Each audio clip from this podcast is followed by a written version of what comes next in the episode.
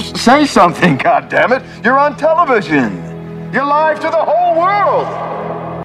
Hello and welcome to another movie podcast. My name is Oscar, and with me today is Luke. and Uh, Ralph. hey, well timed. You didn't hesitate. Finally, um, this is episode number one hundred and seventy-seven, and today we will be reviewing three movies that Luke here, Lukey, has uh, picked for us, and uh, it's a, it's a, I think it's a pretty good roster this time. I think he finally nailed something here. I think personally, uh, we're going to be reviewing um, the latest documentary feature from Apple TV Plus. Uh, it's called Still. Michael J. Fox, right? I think it's called. That's the whole thing. I think it's just Still, but like there's a, No, it's called still a Michael J. Fox movie. A Michael J. Fox movie, right? Yep, nailed it. Um, Yeah, because uh, I tried looking up still on IMDb and like yes, 36 I other got titles Also, popped out. I also got fucked up. I had that issue as well. Um, we should really correct that in the notes, probably. Anyway, and then we're going to be reviewing Fast X. Fast Uh, 10? I know, fasten your seatbelts. Um, Fast 10. Yes, you're right. It is not Fast X. It's Fast 10. It's the Roman numeral 10. Um, and then we're going to be reviewing, uh, as part of our anniver- anniversaries, 20 years ago, we get uh, Justin, I think Justin Lin's first movie, uh, Better Luck Tomorrow. Yep, Is that correct? His first movie? I, I think so. Uh, so I'm you, you you found the connection then, right? Yes, there's always a connect. So I was about to say that is that there's always a weird connection for the last like now four episodes at least, where there's like a weird connection between two movies unexpectedly. Like it'd be the same actor or the same genre, maybe, or exact same, whatever. Um, this time, the connection is that we have Justin Lin, the director, who revived the the Fast and Furious franchise with Fast uh, with Tokyo Drift and, and Fast Five Right. and, And- revived it himself. Like without him, there is no series. We would not be reviewing Fast Ten today. Yeah. And then we were he's, doing- He, he's made all the best Fast and the Furious movies. Yeah. So we're doing his first movie, and uh, and at the same time, Fast Ten is coming out. Obviously, he didn't direct it; that would have been even better. But still, um, it's pretty pretty cool con- coincidence there. Uh, all right, you can always find this episode and all of our other episodes at otherpodcast.com. Uh, so you can find all these other little connections, innuendos, and subtle hints of our own like making that we do accidentally. All right, Luke, um, how is everything with you, man? Um, so far so good. I'm actually enjoying three days off in a row for the first time ever. Ever. as part of my new schedule. Oh, oh, oh, I see. So, So it's going to be coming more, more of these. Yeah, yeah. I mean, I'll probably end up doing some overtime and my time off, but yeah, it's been fun. Because today I was like, oh yeah, I got to go to work tomorrow, and I'm like, wait, no, I don't. I have another day off. This is awesome. I get to do more things. So what are you gonna do? uh, I'm gonna go watch Return of the Jedi. Oh yeah, they're doing that thing, right? Mm-hmm. Uh, They're showing it in a lo- in a local theater here. Yes. So yeah. Right on. Uh, but the Um, one thing I was able to do last week was I went to uh, good old ACEN Anime Central Oh, you did? for one day. Yeah, I went on Saturday just to check it out, see what's going on. Uh, one good thing, not a lot of uh, Harley Quinns anymore. Thank the Lord. There used to be like one every, every you know five feet away from you. Really? I Yeah, now it I. I I think I only saw one. okay. So thank God that trend is over. So Well, I'm yeah, happy yeah. about that. Margot Robbie is a real thing. Yeah, she is. Um, that's awesome. Um, was it as good as last time? Well, I don't know how long it's been. Uh, it's fine. It, it's been growing exponentially. Now it's they have literally outgrown. I think the uh, the convention center. They've literally took over the entire place now. Hmm. On top of also using the hotel. really? Yes, the places that were closed off before now they just have full access to. I think next year they might even use that little. There's like a room that they're building on like the second floor of the convention center. That they might even take over that. Yeah, uh, yeah. They probably would. I mean, it's a huge thing. Um, all right, cool. Uh, Ralph, what about you? Uh, nothing similar to Luke. Um, we both worked together at the garbage factory, so um, Yeah. and uh, Garbage people. Yeah, so I've been uh, new schedule as well. Only uh, I'm down to two days, like a pleb, right? Um, but uh, I have weekends, so I have a weird Monday through Friday schedule. So when I say it's my Friday today, it's actually my Friday. It's Right, actually awesome. Friday on the schedule too, and it's really weird because I've never felt like that ever in my life with any schedule I've ever done for work. Right. Um, besides that, yeah, it's trippy. I had a weird day today. I wasn't going to do overtime today. I got called by manager uh, at at my work location, and they're asking for a Raphael, and I have another supervisor named Raphael. and they're like, "No, not you. We want the, the lead." so I'm getting called over there, and it was a mess. And they're like, "Hey, can you stay for overtime?" I was like, "What do you need?" And like, I need you to tell two at least. I need you to do an SNR. I was like, oh, I got you. So if you don't know what that is, sucks. If you know, sucks. Um, but yeah, that's it. And um, had to do one of those, so I stayed late today when I told myself I wasn't going to because I had to finish one of the movies. Uh, but I still managed, and I managed to nap in. It worked out. Yeah, that's good. That's good. So Also, thanks for the change of uh, time today for me.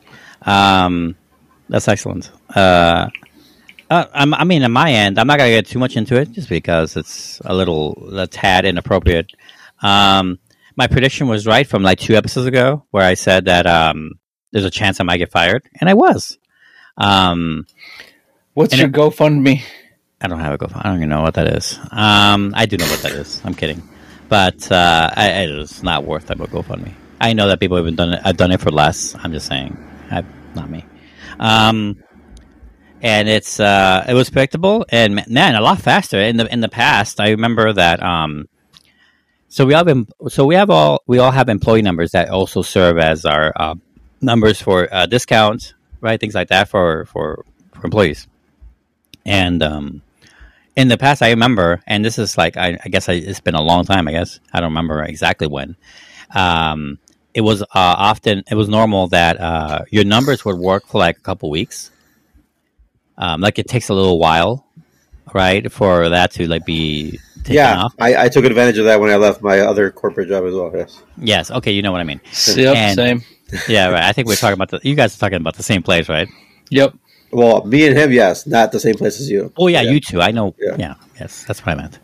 Um, and uh, but man, they uh, and I guess that this is not must not be with me necessarily. That's probably like a new thing in general, uh, where everyone goes through it. But it's it was like the same day. I'm like, oh, that sucks. I'm like, I can't take advantage. That that sucked. No I'm like, oh. for you. No, no, and I haven't. I use my points to get rid of it, and just so I can stop going. So hashtag boycott. no, No. No, no, you can say Starbucks. I said it before. Um, it was for Starbucks. It was uh, eleven years, about a little over eleven years. It, it's fine, guys. Time is Really, it seems like it's been longer. Because I've been at my job like just over 12 years now. it definitely feels longer. I'll tell you That's what that. she said.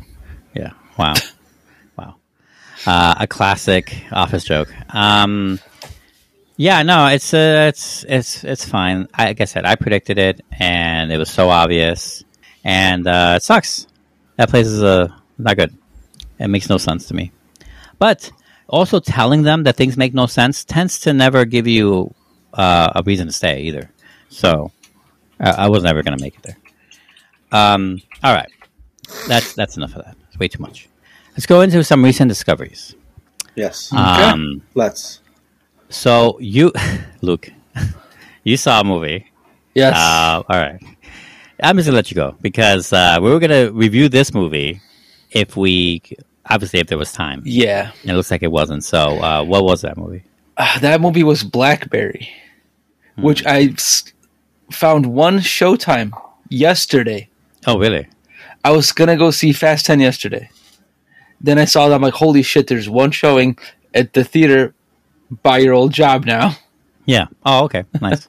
so I had to drive up all the way over there just to see it. And this movie did definitely not disappoint. That's what I hear. It is fucking fantastic.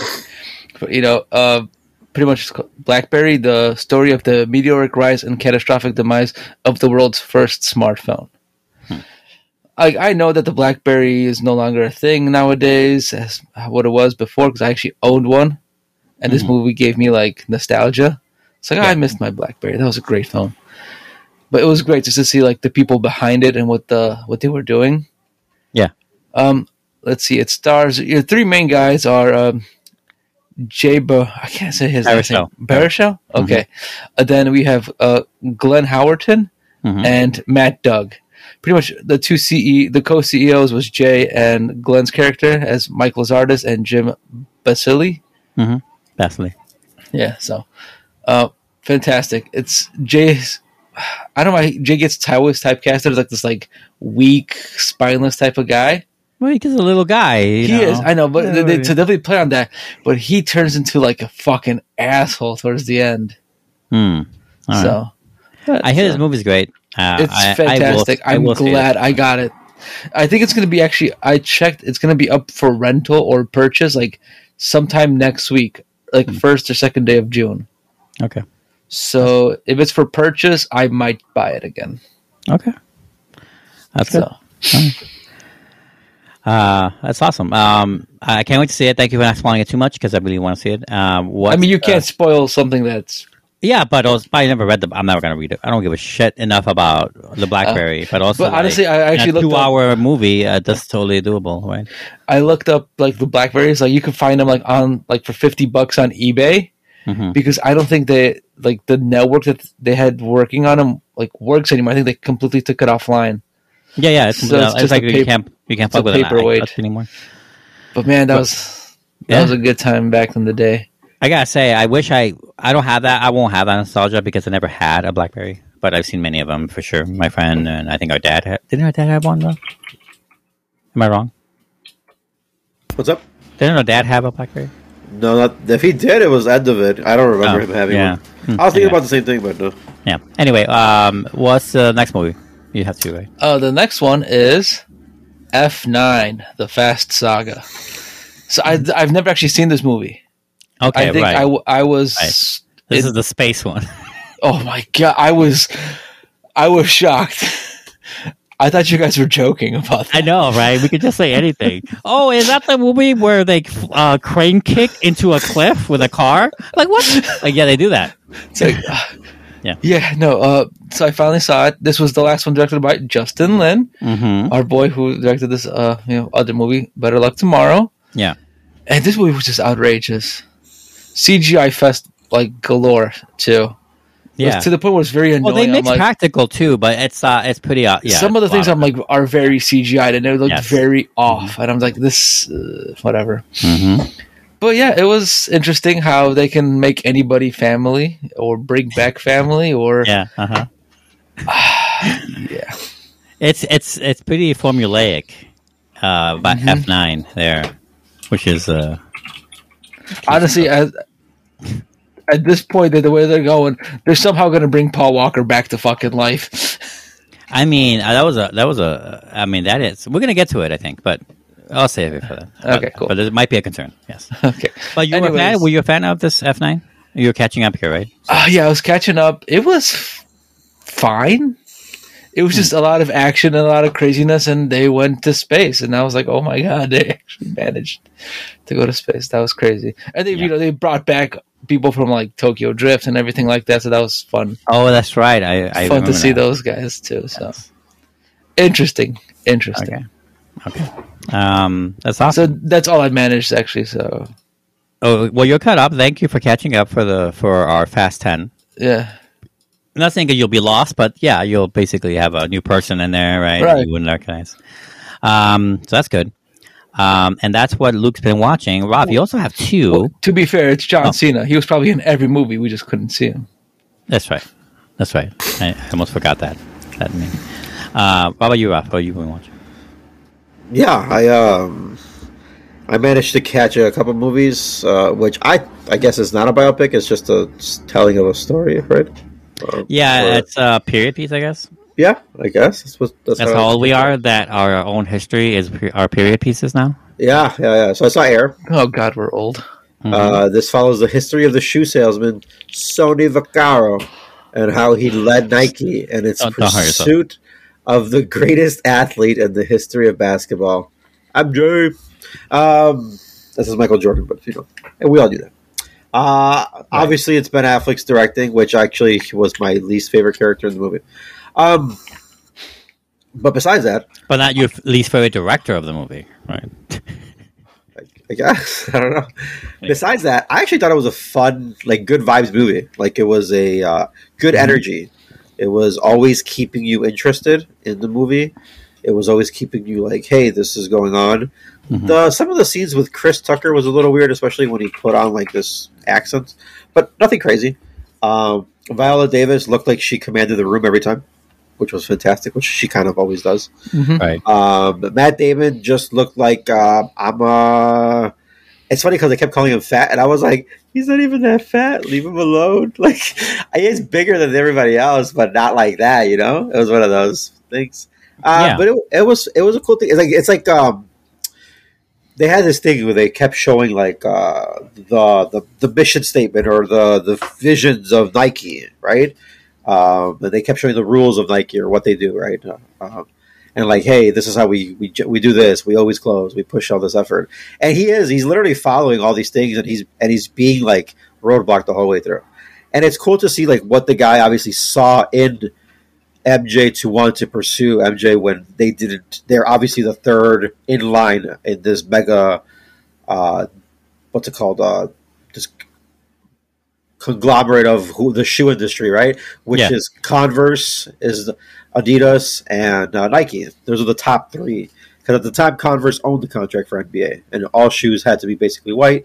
If you didn't know that about anything, so Hmm. there's a lot of things like that, and uh, it's cool. It's cool to watch. Uh, it was a, actually I thought it was a really cool movie. Like I said, it keeps you interested the whole way through, and then by the time you get to where you need to, um, it it feels like they fumble it, and they do a really good job of how they control it.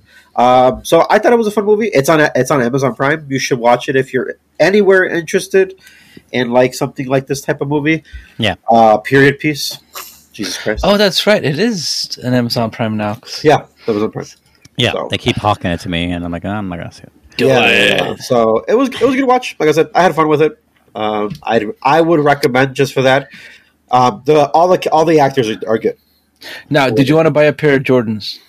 I've always wanted a pair of Jordans, but um, I refuse to pay the prices for uh, ridiculous prices. Which Right. I'll probably get some retros, but you know that is what it is. I some know. retro, some retro ones, some retro ones in different. I know a few stuff like people that. that are super into shoes. Yeah, I, I'm Oh, not they're enough to. I'm not enough to do that, but I like some of them. But then everyone's like, "Well, you got to protect them, or you got to." Nah, I'm cool. Don't tell me what to do. It- It's funny because I see people like if you don't actually wear the shoes for like a long time, I see like that the the sole like disintegrates essentially. oh, really? Yeah, and that people have like stocks of these shoes that they've never actually worn, and the, the soles are just disintegrating. That's funny. It is. It's it sucks to suck. It's kind of like the modern version of uh, you guys ever seen like old relic like um I um pottery items, clay Uh, yes. like clay tea sets, Yes. right? Like you know you have to use them to actually uh, protect them because if they if they're dry and you leave them out, they get they they crack. Yeah. Um, you literally have to have boiling water in them and use them as a tea kettle or whatever, um, like in the Well, old days. interesting. In order I sent them alive. Yeah. Did I send one of you guys those that video on uh, on TikTok about uh, about buying shoes and about being super broke, or was it? Mm, I don't I, I, can't. I don't know if I can't Buying if I did. shoes and being Uh, super broke. Yeah, there's like the you know the shoe industry how like collectors are. The guy drops like ten G's on like the big, the best, the the hardest finds of shoes. He's like, he goes, yeah, yeah, yeah. I he goes, yeah, I'm just gonna buy them and put them in a closet and never wear them. I'm just a shoe collector, you know. And he Oh. goes, yeah, I have two, two, two kids, a wife. I don't know how I'm gonna eat tomorrow, but I just got ten bucks, ten thousand dollars, you know. And I'm just like, that's what? Like, what are you doing? Like, Yeah. Anyways, uh, but that's it. Feels like that's how it is there. That's how they are. Uh, so, anyways, that's air. That's air, nonetheless. Right. Um, the next movie I saw is a documentary, um, and uh, what's it called? It's a, it is about the mu- the New York music scene in the early 2000s. Um, technically starts in Oh. 1999. I and heard this- of this one. So yeah, this is this is this is Showtime's, and I told myself I wanted to watch it when it came out last year, uh, 2022, and I was like, and I had mentioned in the podcast, that I forgot which episode, but and I said, hey, I'm, I'm totally interested in this, but I'll never watch it because I don't have Showtime. Guess what? I have Showtime. Um, How'd you get Showtime? It's on my Prime uh, Paramount Plus. That's Oh, what- Paramount Plus gets you Showtime now. well, yes, the one I have does. They all do. I mean, Hulu can you do, can do it through Hulu, you can do it through Amazon. You can get show you can get Showtime anywhere, but uh, Paramount Plus I like the cheapest. Oh, okay. So just to add on. Yeah, so it's part of them. Yeah, yeah. Well, they own Showtime also now. which is probably why it's cheaper. Probably why it's cheaper. Yeah. So the, the movie's called Meet Me in the Bathroom.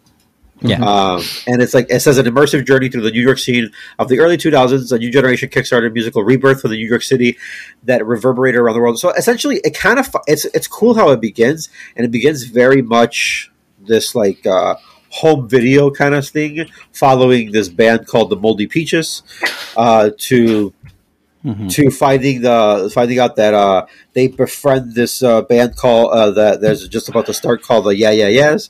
If you haven't heard of them, Hmm. um, and then you have uh, with Karen O, right? And then that leads to finding about about the Strokes, and then them starting. If you know anything about the Strokes, and these are all the people that I started. heard of them. Yeah, so I love the Strokes, by the way, and I didn't know it was going to be about that. I just knew it was about the New York scene, um, and it was kind of like they're they're all like trying to s- revitalize music. You know, they were a big rock and roll scene, and nothing happened for like a decade or so, decade and a half. Mm, Not in, not in this country, no. Right, right, right. And then they started it off again, and it's them kind of going through those those pains. It follows a couple other bands like Interpol, if you've ever heard of them.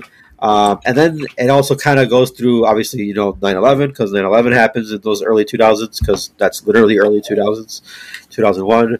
And they talk about it, and they talk about how it impacts them, right? And how it impacts the music, how all of a sudden it went from like, yeah, we're doing these things, we're doing these scenes, to now it's like, we're not allowed to have us the, the fun that we were or the rebellious things that we were doing you know? Uh, we can't even live in certain areas. They started getting like pushed out because of security reasons and stuff like that.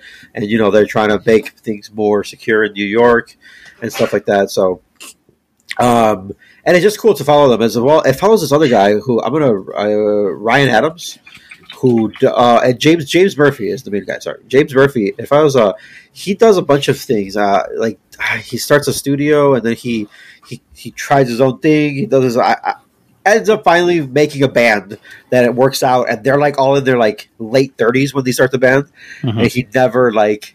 It's, it's really cool, and some of the music he has, it's it's very. It felt very. Uh, what's that? Uh, what's that? Smack my bitch up kind of thing. Um, Prodigy? yeah, it felt, it felt like Prodigy, where but it, it felt like the, the lyrics wise, as it just like he's just it's just anger, like it's just him yelling at people about things like that he that he sees, you know, and stuff like that. And they're, and they're like, no one's gonna buy this, and then uh, people bought it. And it's like, yeah, it's one of those things, you know. He was just being so true to himself that because then the Napster era hits, obviously. So it's, it's, a lot of stuff that happens, but it mainly follows, like I said, a couple bands in those, and it kind of the Strokes kind of end up taking over because they're the biggest band in that group of people, and it shows like a lot of stuff that happens between them as well, and how like controlling Julian Casablancas was and stuff like that, which is the main uh, the singer of the Strokes and did most of the music for them. Hmm. Um, but it's a it's a really cool watch. It's uh, under two hours, uh, hour forty five. And uh, it's just it's just cool to follow them and see how they became big and and then they find out people how do you guys know my new album I just I we just started touring with it, and this guy, this band, this people, this people in Britain and England know my whole the whole lyrics to every song in the album. How, how does that when we go live to shows because of Napster and because of all these things, you know, and they're Yeah. just leaks and stuff like that, and it's it's super cool to watch to see like a lot of these, uh, like basically early two thousands, like my high school area, my high school days of uh of this music uh, scene in New York. Really cool watch. I think Luke you'd enjoy it. Um, it actually sounds something I would probably dig. Yeah, yeah, it does. It does. So I dug it. I ha- it was recommended to me through a podcast um, last year, and I was like, "Oh man, I'm totally interested in it." And I just kept it in my like radar, and it just yeah, I, I just happened to stumble across it. I was like, "Oh shit, I, I have Showtime. Let's go." Once you give me your login information? I did. You have it already. Yeah, yeah. You didn't use it. I will now. There go. Anyways, besides the point. That's me in the bathroom. Uh, please don't. All right. Oh. Please don't. So uh, obviously, I have a lot of time on my hands, so I saw a lot of movies. Um, actually, Oh, I made, boy. I made a few. I made I'm a just gonna mute myself. No, these are interesting. Um, gonna I already nails. Hold on. cut a few off, by the way. I boy. cut a few off already. Um, so anyway, I'm going to start with a, a really short one. I saw because I have time and I don't give a shit, and I wasn't in the mood for anything serious, I saw Jurassic World Dominion, the movie that came out, I think was last year, Uh, is that the the the second one. Chris Pratt one? The latest one. How many are there? Uh, there's three: Jurassic World, Did Jurassic that movie World, came out already? the middle one. I forgot the name of it. That And was last year's, right? Last year's Yes. Wait, there's three now. Yeah. There Holy has been three. fuck! Yeah, this one they bring back the, the cast from the first movie from the 90s. Oh yes, okay. Now I remember Uh, the like- trailers. Like uh, Grant and Sattler and Malcolm. I forgot his name. Um, uh, anyway, it's uh, it's awful, terrible Wow. movie. And the thing is that it has such a great potential. The worst part about this b- movie is that it has great potential because uh, they fucked up the. La- you know, I, from my opinion, Jurassic World and the second one, I forget the, the name of it. Um, they're not good movies. They've never been good movies. I don't know why they're so big, but they're never for me. They're, they're not good Come on, movies. dinosaurs, dude. Yeah, I get, I get why. I'm just saying. Dino DNA. Don't say that. And uh, thi- and they, but they, what they did is that they opened the world up to have dinosaurs in the world, like all over the world. Right? That's how they did it. They did it badly, but they that's how they ended the last one. So this one, I was like, let's see what they do with it. And it has a great beginning because it's like it's like all about the how they're spotted everywhere. People are videoing them, you know, seeing like instead of a crocodile in Florida in some swamp, you see a fucking dinosaur eating something, you know, things like that, or attacking people on I the mean, highway. It's Florida. Uh, I Right, it's anything Florida. in Great. Florida. I was just saying some example. I don't know if it was really Florida. Anyway, um, and it was like, oh, that's cool. That's I'm like, I, I wonder what it's going to be like. Right? It's like an open world version of it. It's like Monster Hunter World. Um, and I'm like, what am I expecting? And then what they did, which is terrible, is that they made up a whole story regarding. Well, not made up a whole story, but they made the, they made up this whole plot where like they picked a villain, a guy villain again, a person. I mean, and a corporation like InGen from the first one. Um, and uh, they use some stupid ass crop, like locust, engineered locust bugs, gi- gigantic bugs, as the catalyst for the whole plot going in, like involving the kidnapping of the Velociraptor that uh, Chris Pratt likes, and uh, and all this shit. And um, that's what drives all the characters forward and all that, right? Into the you know the craziness at the end.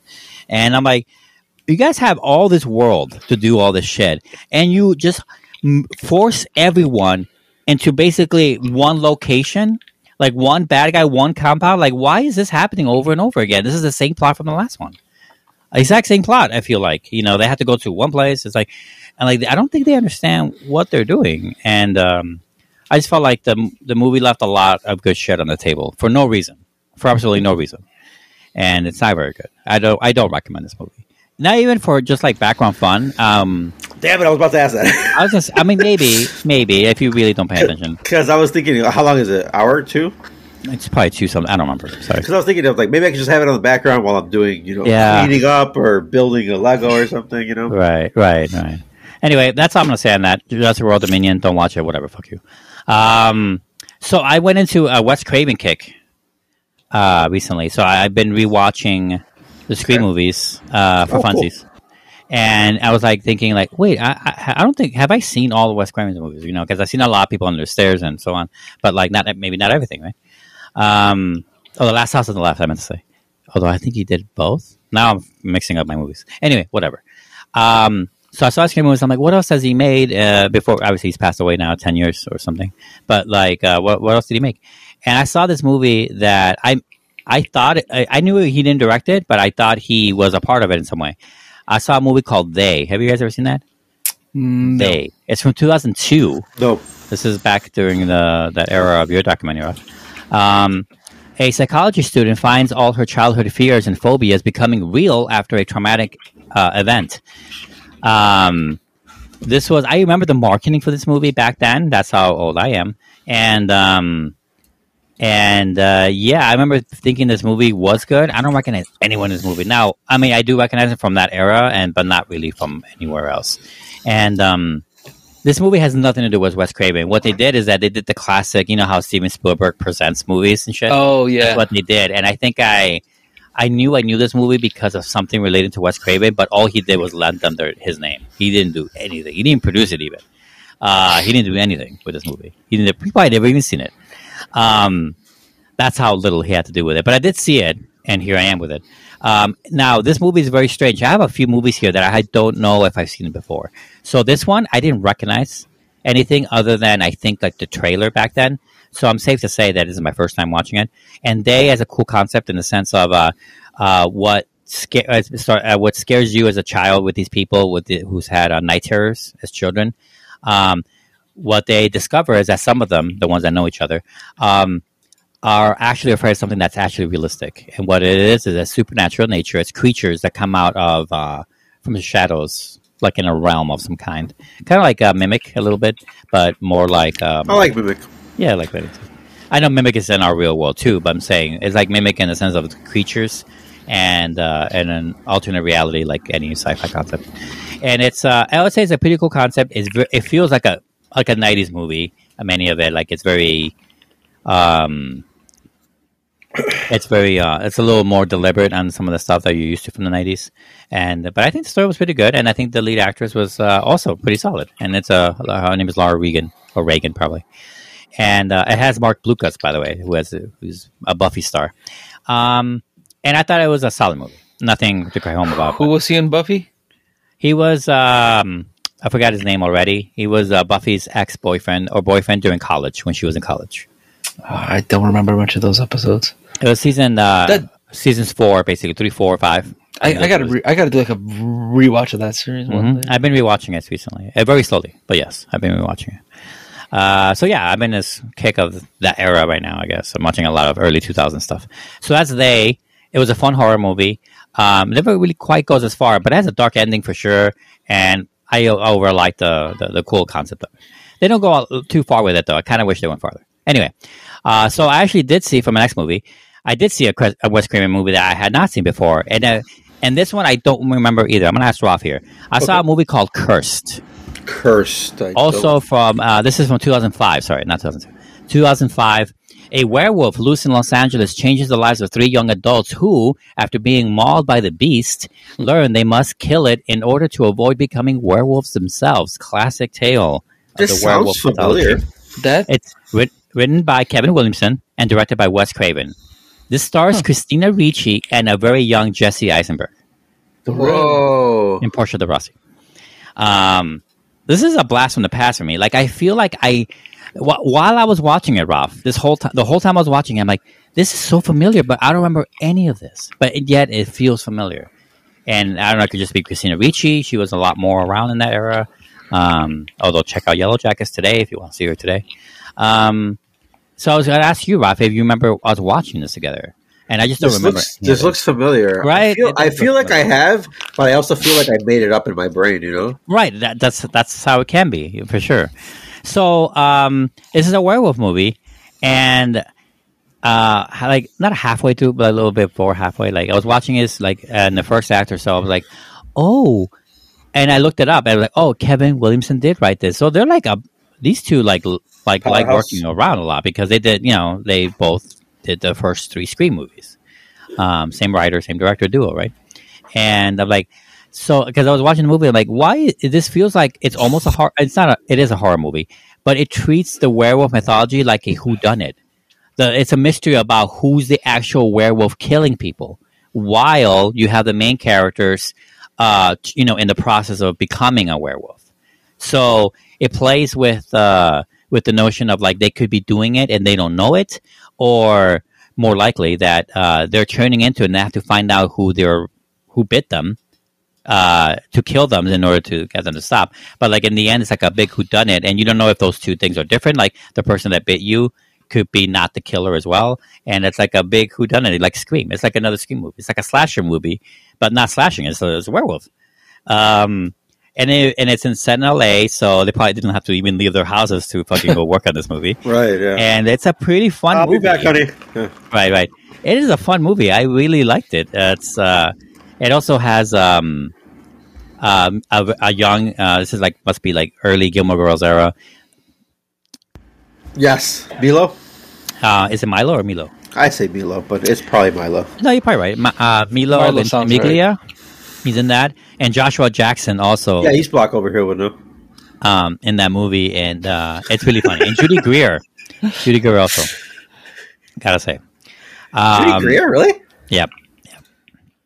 and also a young uh, Nick Offerman before he does something.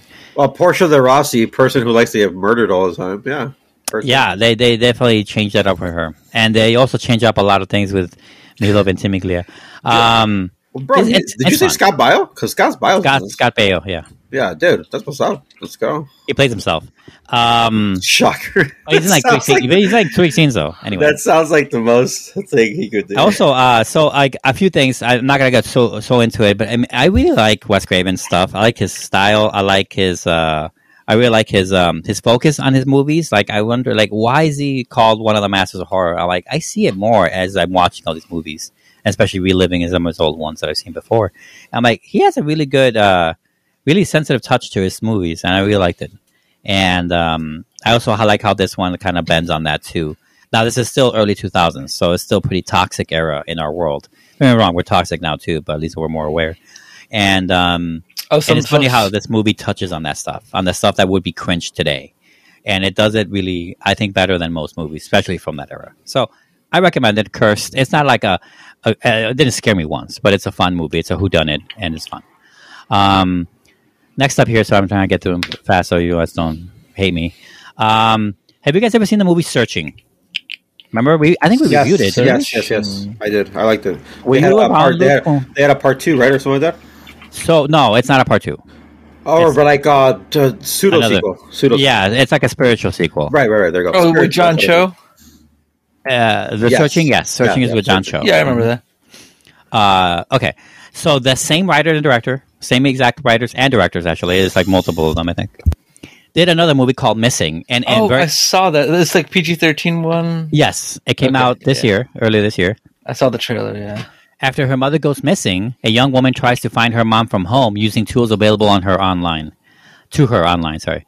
Um, and, and this is uh, very much like searching, and, and uh, it all takes place in um in a computer screen, like on a computer screen as she's searching around, just Mhm. like in right. And uh, it does play with the with the style too, uh, mixing up different things to move around in time and space relating to their story. I would say this movie is a. I didn't think it was two almost two hours. It's like a, um, a, a an hour fifty one minutes. I felt I thought it was shorter. It felt like it went fast in a good way. This movie keeps you going a mile a minute. It's like right when you're about to get like a little frustrated with the formula, maybe because you know it can get boring or tedious if you do it wrong. Right when you're about to like, oh, I don't know where this is going, like they hit you with the next next beat of the mystery. Like you discover something, she discovers something, of course, and then like, oh shit, you know, it has Do like they- five oh shit moments that I really do they do they do uh uh I thought searching right is that the first one I thought searching was yeah. I thought searching they did a really good job of how they managed to stay in that like really enclosed environment right Yeah. did yeah, they do a, did they do a good job here too Yeah, well, it's very similar. I would say the formula is, is very similar, except that they just changed the dynamics, right? Uh, so in the first one, it's like they understand, and, and the filmmakers understand, as you could tell by the writing, is that it is a mystery, and it's supposed to be all about tension and finding this person, whatever.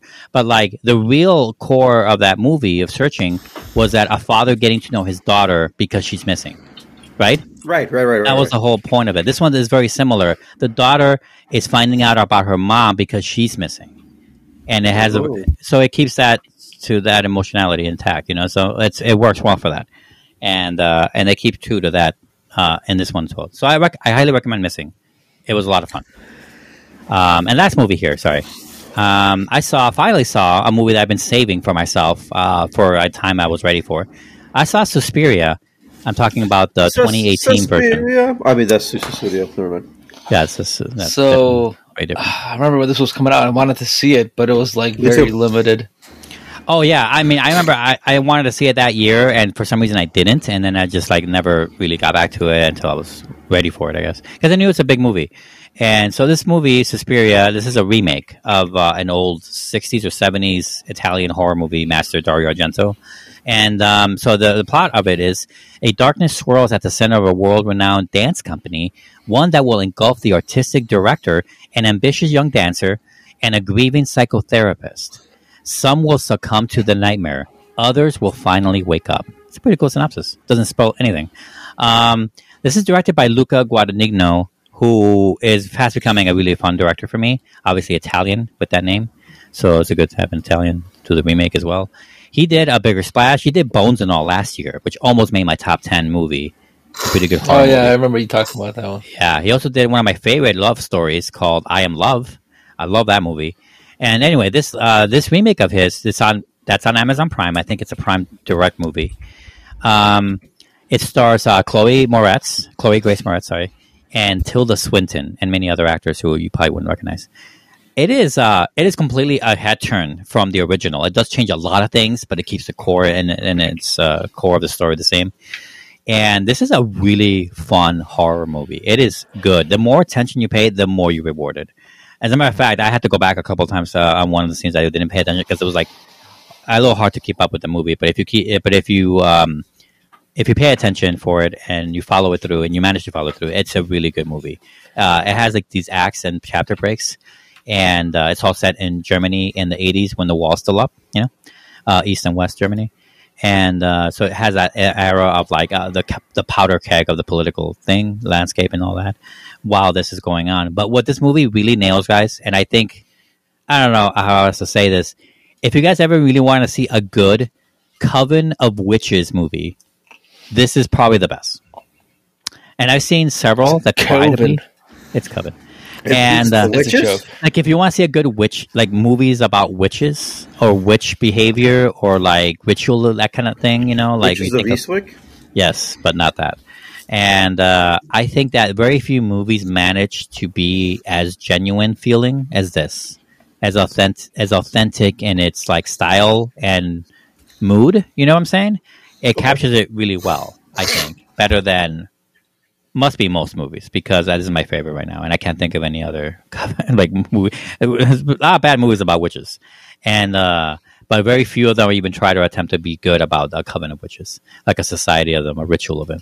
So yeah, I highly recommend it. I know I love the witch, but the witch is just one witch, and it's not like they are the perspective either. Um, I really recommend it. Uh, also, my favorite movie with uh, what's her name, Dakota Johnson, who is like the give or take the lead.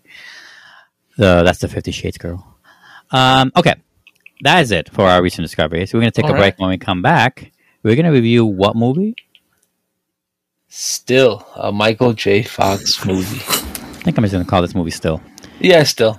Yeah, stay with us. Still, a Michael J. Fox movie. Follows the life of beloved actor and advocate Michael J. Fox, exploring his personal and professional triumphs and tra- travails, and what happens when an incurable optimist uh, confronts an incurable disease. Doesn't sound like you read that for the first time just now either. No, never. Say incurable three times fast. Yeah, yeah, Incurable, yeah, yeah. incurable, incurable, incurable, incurable. Okay, that stops. right. Well, you Um, fucked up. You said it at five. I know. All right. This one I'm going to hand off to Ralph. Oh shit! What was your first impressions of Still, a Michael J. Fox movie? Okay, don't say that. Jesus Christ. Um, I dug the shit out of how this movie was. The story was told to us with clips of his, of all of his movies or his shows, and as he's talking about how he feels, as he's talking about how it's going on, and you're showing all these clips of him um, acting it out, right? Because what he is is an actor, but at the same time, he can't show you all of his current stuff as he's saying it, and when he's being uh, asked a question with the fact that his um oh I'm sorry uh his uh what what's it called well, what is he? Oh my god! Why, why can't? Why, why I just forget Parkinson's? Parkinson's, Parkinson's, Parkinson's just so high, right? Just like yeah, especially now. And uh, with his Parkinson's is just so high that he's uh, he can't he just can't do what he would be asked of right in a movie, um, and uh, it's cool. I like seeing that whole thing, just the, the way the movie was, the way the movie was, the story was told, the movie was told, and how he's saying it to us, and it felt really blunt and honest, right? Um, Mhm. uh, and it felt like it didn't shy away from things, um, and it did and it didn't, right? Obviously, but um, it sticks to it sticks to its mission of what it what, what it wants to do, in my opinion. And I dug it. I thought it was a really cool movie to watch. Easy, easy movie to watch, also. Um, and it's a unique-ish story, right? Mhm. Um, and I feel like uh, a lot of people would have done what he would have done, what he did for his career and for his for himself, right? Of that of like kind of like I mean, it's, it's weird to talk about a movie that's real life, right? That's just like everyone knows what's happened, right? Yeah, actually, Um, can I just say real quick? Uh, can we just give our first impressions and then go straight to spoilers? Yeah so that so that yeah I'll, I'll leave it at, i'll leave it at like just it's it, it's just really good uh, really cool how they how they how they shot the movie how they how they did everything and i like the documentarian also um who, who's the guy uh, the guy who's asking questions um he does So he, sounds does, like a dick. You mean? he he does sound like a dick but at the same time he's just like hey i need the answer No, yeah, so- right. You can tell. it's- I mean, and- you can tell you he could- appreciates it. yeah, you Or right, the- very much so. And I, and I and I dug that a lot. And I even think you know, uh, it looked like uh, Michael J. Fox also was just like, "Oh, like, you're just fucking going to it." Like, I, was, I like it, you know, like let's go. Yeah. And it was one of those things. Um, so yeah, really, uh, really, really cool movie in my opinion. All right. Yeah, I I agree. I also loved how they used his things, you know, from his like his TV shows to kind of go along with what his his life was actually going through, and it's kind of funny. It's like, hey, I'm going through this right now, so I know how to act it because I'm feeling it. you know, when he was like super broke, probably, and things like Right. that. So, or like overworking himself when he was doing like the movies and the TV shows. Right. So it was, it was fun, fun movie. Uh, I feel like I, I've known a good chunk of his life and things like that, but mainly that was towards the Back to the Future series. Mhm. Totally forgot about his other things like Spin City. I knew that existed. I just forgot about it. I'm like, I'm like, I it made me want to watch Spin City again because I haven't seen it since it aired, Me too. and I don't remember any of it. I remember thinking I Really? really liked it. I Yeah, just want to go I- back and watch it again because yeah, me too. I remember I liking it as well. Um, Wait, I think Oscar. I confused it with that. Uh, what's that Tommy Boy actor from Tommy, uh, second guy? The Oh, David uh, Spade? yeah, what's his name? David Spade? Spade. David Spade. I, I was confused uh, Spin City with that David Spade sitcom because I think it came out around the same time. I think in my head, I, I, I mixed them up sometimes. Well, I'm, I can't wait to see it now. Anyway, uh, my opinion on this movie still is that it's uh, it's fa- it's fantastic. The technique, I don't think I've ever seen this before, or if I have, I've never seen it used uh, so seamlessly in this movie. It's not just that they use footage to like talk about what his what he's talking about, like in the voiceover, what what uh, Michael J. Fox is talking about, you know, his uh, disease or his like uh, meeting his uh, future wife or, or or you know working in Hollywood. It's uh, they cut uh, they cut in um, reenactment shots of like to to like bridge between the footage of what he's actually filmed and shot in the 80s and 90s to to their reenactment version. So like they stitched them together and I couldn't tell the difference sometimes. Uh, in a few little No. moments, Mhm. That it was was really well blended. It's blended really well, Yeah. and it's it, like made, it made it yeah. so enjoyable to I wanna, never really seen it that way before. it, it was like listening to an audiobook but like a visual version of it like a mix of both So know? yeah, right, because it's based on uh, Michael J. Fox's autobiography, and I which I haven't read, and uh, I don't know if I will or not. My interest in this is like about the movie's length, really, because you know whatever. And um, but it's uh, it's fascinating hearing him talk and hearing that brutal honesty because that's what he and it makes sense for someone to fall into this. It's what he prefers, given his uh, um, his uh, disability right now, because like he would hate any kind of pity, any kind of fakeness. So like he would never trust that. So like he probably would appreciate a guy that sounds kind of a dick, asking him these directions point like point blank, uh, like a sledgehammer, yeah and like um, and keeping him on on on what he's talking about overall. Um, but yeah. I, I, I was a big fan, and I think uh, we should probably get into spoilers just so we can freely talk about the details, um, because it's his life and all that. But it's a brand new movie, and it's like you know, it's a documentary, but, sh- but still. So still, uh, spoilers. Let's do that starting now. Uh, okay, man. That uh, I did not. I did not think. Uh, I'm not saying that he was. I mean, I knew he was like a grassroots actor for sure. Um, i didn't know and I looked that. at his IMDb as I was watching the movie. I'm like, man, he really he did all these like one episode of this, one Yep. episode of that. They did so much Wait, like yeah, day work. One gripe about IMDb Mhm. do- yeah, it's not accurate. On still the movie page, top cast. Michael J. Fox isn't anywhere in here. Uh, or even when you click on cast, you yeah. don't see him in the cast at he's all. not. I don't think he would be considered a cast member. He's a subject.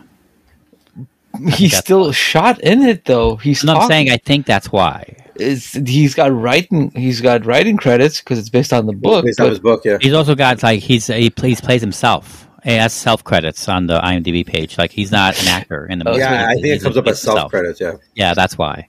it says rest of cast listed alphabetically. Though a lot of these people are self though, but at the very bottom it says he's not credited for this movie. I'm saying I think the difference because he's a subject. I think that's why. I'm not saying it makes sense. I'm just telling it, you. I think I- it, it doesn't make sense, but I why. get no, you. it doesn't make sense. Um, Stupid IMDb. But man, that whole thing, that whole stint about him doing Back to the Future while doing Family Ties. dude, Yeah, that um, sounded hectic as hell. Holy See, I knew about Right. that. I think it's from the that one Netflix series about like movies that we loved or whatever. Yeah, I never saw it.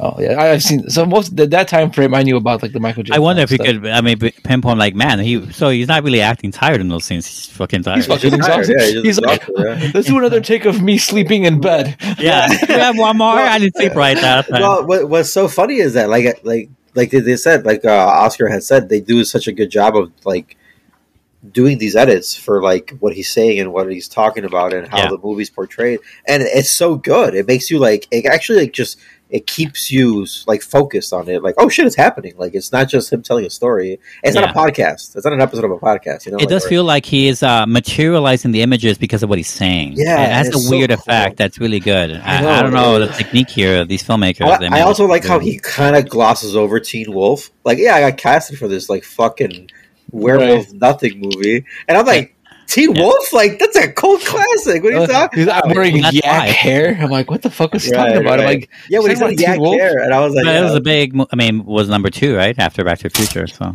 yeah. right, exactly. Uh, what was it? What? I, and I remember watching some of Family Ties. I never, I never lo- There- saw a lot of it, I saw some too, but but, but I, reruns. the, then the I some, you're right, reruns for sure. Yeah. But it was 82 through 89, so that makes sense. But I the stuff that I did watch, obviously, I liked, and I always thought I I knew the the, the parents were the main actors, Yeah. but I always did feel like Michael J. Fox always stole it. Oh, he stole the show. Uh, yeah, he stole. I guess I, I my but it- memory was but I that. remember that. That's how I remember the show. right. No, uh, that's I don't remember that way, but I uh, yeah, it makes sense in retrospect. This. I mean, I was a child. Uh, I don't remember. I much. do have What? What? It was kind of fucked up that his. It seems like his parents just left him to be in Hollywood by himself and live in like poverty. I well, mean, they didn't, uh, you know, they didn't know. That's kind of fucked up. Hey, how you doing? Oh, good. I just sold off the sectional couch so I could eat. Yeah, Well, uh, that conversation probably doesn't go that way, but I'm not saying they didn't know, but they probably didn't know the full extent of it. the full extent of it, right? Exactly. Right. I mean, he's a working actor, right? He was a working actor until he made it. Yeah, but that's also something that That's probably what they it- it's also one of those things where like he got to pursue a dream of his technically right something that he thought that he could do and his parents were like yeah that's fine go ahead do you I also that's love also how like that's Yeah. so like american thing you know I was gonna say that. Like this feels very. Um, that was a very American thing to do. Not just the not the the way they treated it, which is good. I'm not saying they're bad parents or anything like that. They're just different. But like, um, like I liked the, the bit with his dad, the road trip, right? To yeah. I, I, i'll tell you something right now none of our parents would have done that to us no, or for us no, nobody no i'm just no, none of us just i we're there's no way No, zero there's no zero way. percent chance Um, even today they won't let us go. right Um, Hollywood. We got Hollywood at home. Yeah, you can watch the the sign, in the hills over here. Um, um, you lost me. I was going to say something. I was forget what I was getting to, but yeah, it does feel very American, and it feels like um, just a little strange, I guess. But I always that- that forget he's happens a lot more. Canadian. That's probably why he's so nice. Well, I like how I also like how a lot of his the beginnings of him, like when he was when he was a child, you know, how he was he talks about how he's being so short. He missed a lot of short jokes. He's very self deprecating in his humor, I think, Yeah. and um, especially especially today, I would say he's a little more self deprecating humor because he trips and falls a lot because of his disease, and he makes fun of that. Um, but he's a short guy, right? Um, and I like how his stature contributed heavily into what he was passionate and became into a theater kid and being an actor. yeah You know, like contri- and it helped a lot to guide his his fame. Like he couldn't be a tall or a I don't want to say regular size, but normal size, you know, whatever. And like he couldn't be that and be Michael J. Fox, the awesome actor, you know, because the opportunities he was able to exploit is because of his stature, and because of his stature, he was able to get into the career he wanted to get into and find passion in that. And I love how that you know one exists for the other, right? Um, I never thought of it that way. Like I always knew he was a short guy, but I never really think about it. And I'm like, I'm also short, so I never maybe that's what I, I never think about it. Like, oh, Michael J. Fox, is that short guy? like, no, I never think of it as short guy. I just like thought of it once, maybe in the '80s, and never thought of it again. You know, Yeah. I'm like, he's just a funny actor now.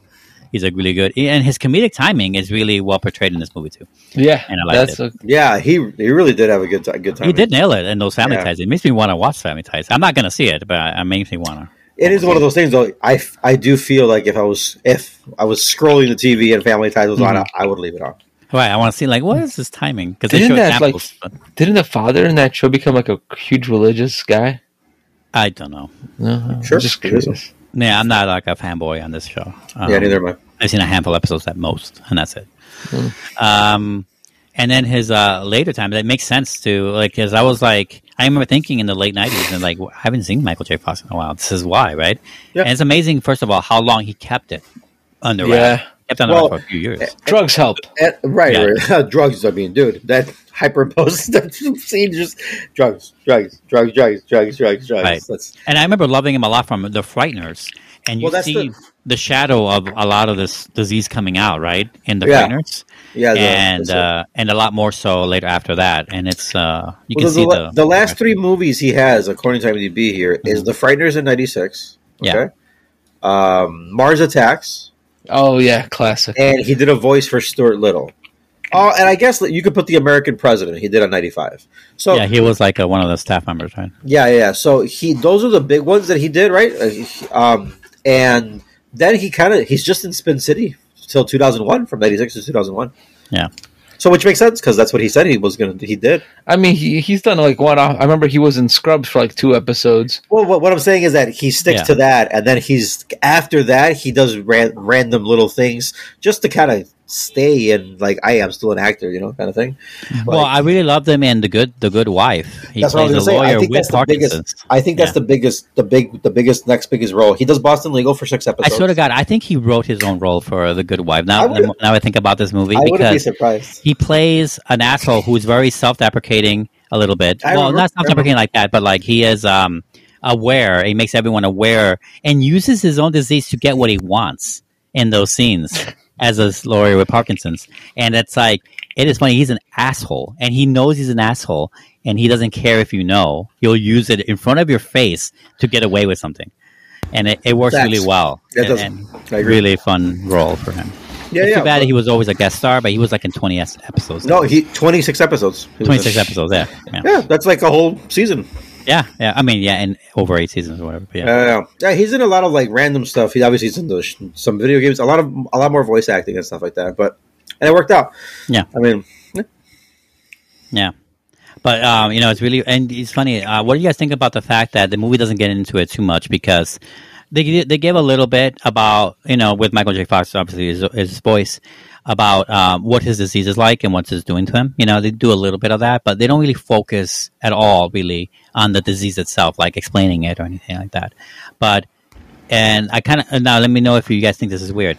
Um, is it weird that they didn't go into the fact that it is super rare for someone his age to have gotten Parkinson's? You got to they, really, they really mention young. it. They do. Well, he mentions it himself. How do mm-hmm. how do I get an old man's disease? Hmm. Right. Yeah, usually it's something you. It's a one-liner, basically. It, it No, really you is. guys but like you wanted He's, he's a king of one-liners. Right? No, be, I, I honestly think, and especially for the maybe for the audience who is watching this, right? Mhm.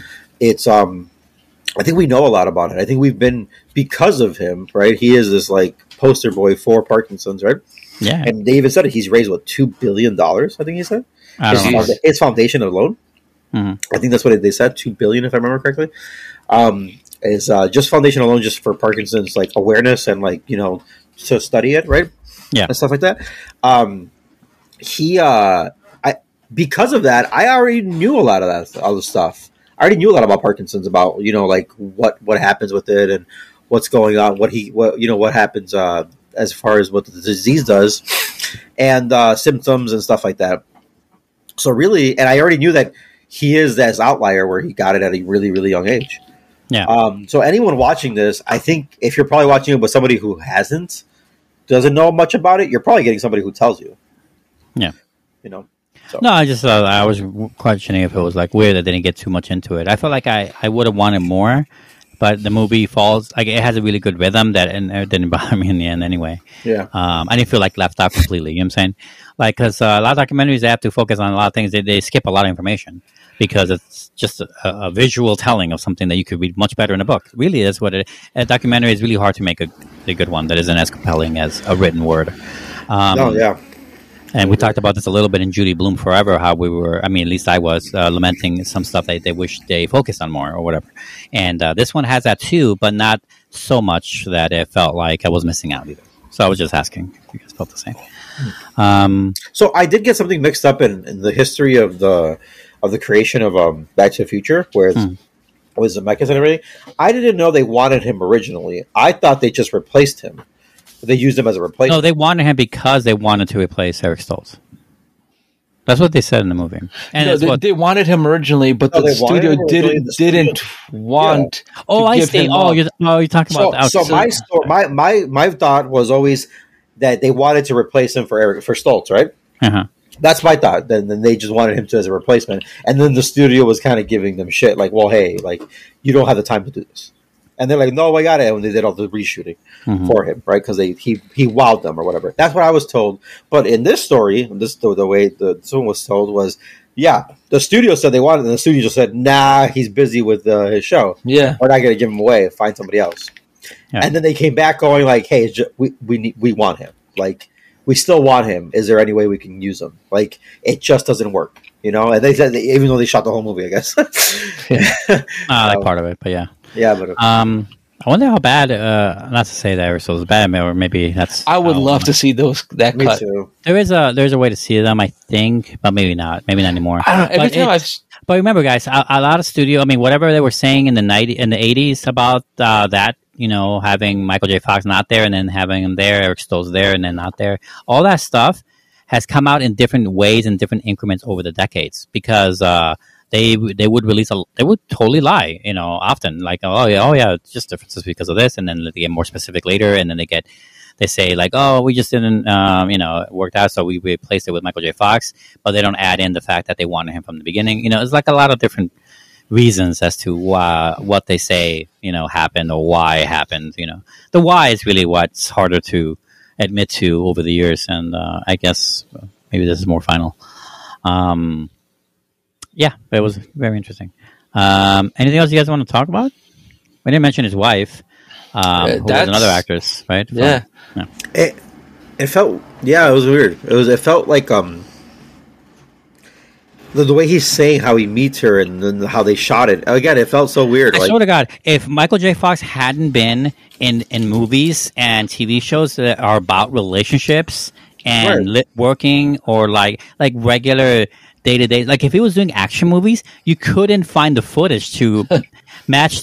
Like he had to make stuff that exactly would match, almost line for line, to his own life in certain ways. The way they cut it into this movie, like. If he hadn't made Family Ties, he couldn't. They couldn't find half of the footage they used. right. You know, That's true. The majority was, I think, from that show. So, yeah, especially in the but first that half. shit ran what, like seven years. And and the and the show go and the and the movie goes along with it. When they're talking about the '90s stuff, they put in Spin City only stuff. They put in you know like they managed to do it, but you notice that very little of it was from the Frighteners because that's a horror movie. You can't really use a lot. Um, they use like just like a few cuts instead of actual scenes. Um, I just thought it was very interesting how he. Uh, I mean, the the work he ch- uh, cho- was in and chose to work in uh, help uh, tell his own story in this movie. I thought that was really interesting too. Anyway, his wife though, um, I get the feeling that, and this is not told in the movie, that she didn't want to be much about it in this movie. Like they put her, they, they put the footage in they got, of course, and they have the, a lot of the red carpet, like new stuff, right? Yeah. like the E Entertainment Hollywood stories or whatever. But um, but other than that, they rarely show her unless it's some sort of like uh, you know filler for his voiceover, right? Of you know the family playing a card game or whatever. Um, I got the feeling that she didn't want to be an actual subject in the movie because she, I assume is- she would have been a lot in there. It's fine. No, yeah, I'm saying it's fine. I mean, we got his word of what she's like, but we don't really get to hear much of her, even though she's still very much uh, the wife and, and, and his life and all that. Um, I thought that was uh just an interesting way to go about it. Um, Anything else on the movie? Uh, no, no. Yeah, there was really. I mean, if you don't know anything about Michael J. Fox, it's a great movie. Right. Doc, what documentary about? Right. Yeah. I mean, I, I can see a lot of people who uh, maybe are watching this have seen this movie and not know Family Ties at all, not know Back to the Future even, not know a lot of things, and I wonder if they feel similar to how we felt when we watched something where they use footage that we don't understand. Um, but in this case, uh, we understand most of it, if not like all of it. So, uh, because we're old guys. Um, so that's still check it out on Apple TV Plus. It is there. We're gonna take a break. When we come back, we're gonna review a big ass fucking movie called what? Fast Ten. Yeah, stay with us. Dom Toretto and his family are targeted by the vengeful son of drug kingpin Hernan Reyes. Fast X. Fast ten. Fast X. Your seatbelts. Fast Um, 10. Or Fast and the Furious 10. Yeah. I don't know if they call it now. So yeah, I'm gonna start with this one. Uh, since I just saw nine and I saw this the next day. I don't know what is the fascination with these movies, aside from just a lot of non-stop action. hmm Because that's all this movie is: non-stop action, followed by some type of family barbecue. but barbecue's, but uh, to be fair, point. I do believe that Fast Ten was better than Fast Nine. Okay, that's an endorsement, maybe. Don't know. Yes, it's a lot of people, huge cast, and I don't know how they keep pulling more and more people into this franchise, turning Money. villains. Yeah, I know, turning villains into into friends and whatever. But it's uh, they're they're doing their own thing, and it's you know ten movies in, and I'm sure it's still making lots of money for them. So so they're doing something right. Hmm. Aside from charging fifty dollars for a popcorn holder that looks like Dominic's car. Did you get it? No, I didn't know they had this. it was like forty some dollars. That's it's not like the it's not like the Dungeons and Dragons die, right? no. The cast die bucket thing you guys got. Yeah. Hmm. All right, so that was it. Better than in the Fast Nine. Good to watch, just all over the place. That's all I got. That's all. Well, I hope you got more. Oh, we'll talk more. But yeah, I know, Oscar. You're like this, this is like your franchise. You Am I it. am I the uh, franchise? You uh, are- expert you- on this. I don't remember the plot of any of these movies past three. Oh, I remember them all. it should be. It should be. I'm not. Wait, who's? I'm not gonna take take over. Uh, who's next? I don't know. You. Oh, I'm next. Okay, cool. I wasn't sure. So, um, I, I, I gotta say, I didn't, I didn't like this franchise a lot. I know I've mentioned this before, and probably in Fast Eight or something. Um, I didn't love it at first. Uh, I thought the first one was okay at best, and uh, I remember the hype. I remember people peeling out of the driveway and getting into car accidents. Um, after the I movie. just saw footage of that like the other day. about this new one or a different? Yeah, yeah. Somebody Oh. just like pulled onto the fucking thing Yeah. and just like ran right into a fucking like light pole and just destroyed their car. That's funny. Dumbasses. Um, yeah, uh, but I, I didn't care about the second one. I, if I even, I don't even know if I saw it contemporary, like back when it released. Um, and the third, and the, I mean, I know a lot of people like Tokyo, Drift. That was a that was kind of a big deal for us, but I think we were making fun of it more than it was like something we liked. It was just something to make fun of the Tokyo drifting of it. I'm like, what? Now they're in Japan. What's going on? You know. Um, they made four. Again, I didn't care. I don't think I even saw it. It wasn't until five, of course, I became a huge fan, and then I went back and saw them all, and now I know more. But and then I've been a big fan since Fast Five, the bank one, the the the, the clearly the clear uh, jewel of the series because that's what Justin Lin came. Um, well, I, I, know it wasn't his first movie in the series, but I'm saying that was a movie that made this uh, a franchise like bankable and shit and it's basically the Avengers set in with these uh, low level turned high level, whatever they are, high skies now. Um, that uh, do you know whatever. And obviously, we lauded so many things about it because Fast Five is when they figured out the family bit, right? The thing we make fun of a lot now. Um, you Yeah, know, oh, yeah. about family and the, the making up this ma- uh, All the memes. uh, group of people, a family, you know, and not just like on a job anymore. Like they take they make they kind of like put emotion, you know, empathy into a lot of that stuff and emotion into a lot of that stuff. Yes, they they've long been doing, since doing that. So much so that it's becoming like a meme of itself. It's making fun of itself now. It's like a joke almost, if not for real. And uh, and yes, we lauded the fact that there is very there are very few franchises out there, guys, in existence where um, uh, they have such a, a wide cast, like a, a diversity of people working uh, uh, um, the players in these movies, right? Kind of pretty rare. We get so many different people from so many different backgrounds in this movie, and that's really rare. I think this is the first of its kind in a way, um, especially of the money they're making. But now that we're in Fast Ten, uh, they're clearly, and they know this, I'm sure by now, is that they are in soap opera territory, and they have been for a while. I would say the last four movies at least. Um, they're soap operas. They are soap operas with a high budget. That's what they. That's what they are.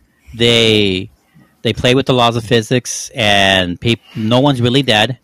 And, uh, and, And people can't soap operas shoot are even for worse. Right. Uh, it's uh, it's convenient at times. It's not, and it's uh, it's all over the place. It's I completely when someone says to me like I hate those movies, I completely understand. I just love them because I know what they are the whole time, and even knowing what they are, it still not be your your, your jazz, your jam, and it is for me.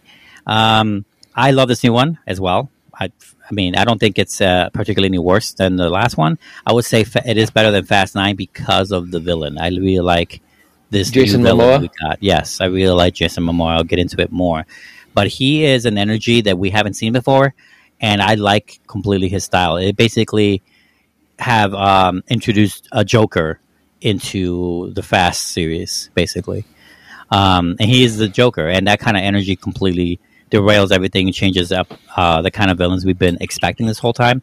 Because we've been expecting, we've been getting a lot of like super smart, super intelligent, super uh, savvy, super tech heavy, uh, world dominating stuff. And Yep. this guy is just like revenge and plots and And I have manic money.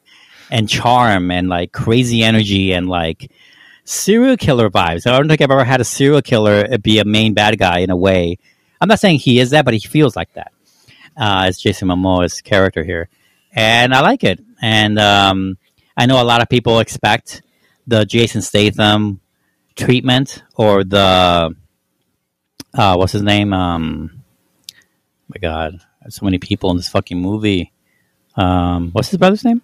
John Cena, sorry, uh, or John Oh, yeah. Cena's thing, Jakob. where like the the bad guy's a bad guy for one movie or two, and then and then like they befriend him and they put him into his family, right? There's a lot of that going around. I don't think they're gonna do it with this new one, but we'll I- see. You never know. Anyway, They kind of got Cipher. I had a lot of fun. Uh, I wouldn't say they did get Cipher. Um, I would not say. Guy that. said kind of. Um, but yeah, Cipher's still, yeah, everyone's still in this. I don't think anyone will probably die, but I mean, we'll see. No one dies in this franchise, apparently. Yeah, that's a big bugaboo actually I have with this movie. So, yeah, I really liked this movie. It was a lot of fun. It kept me going. I'll watch it again. All Yeah. right. Like, I literally forgot who the villain for Fast 9 was, and I'm like, oh, wait, I just saw the movie yesterday. This is how forgettable things sometimes are. Yeah. Yeah, I, um. So I took my wife and son to watch this movie, Mhm. and uh, my son's favorite part was the beginning because they were a family and they were having family like stuff. They're having a barbecue. Yep, that's it. That's and he was like a little bit too much on the action, Dad. That's what he told me.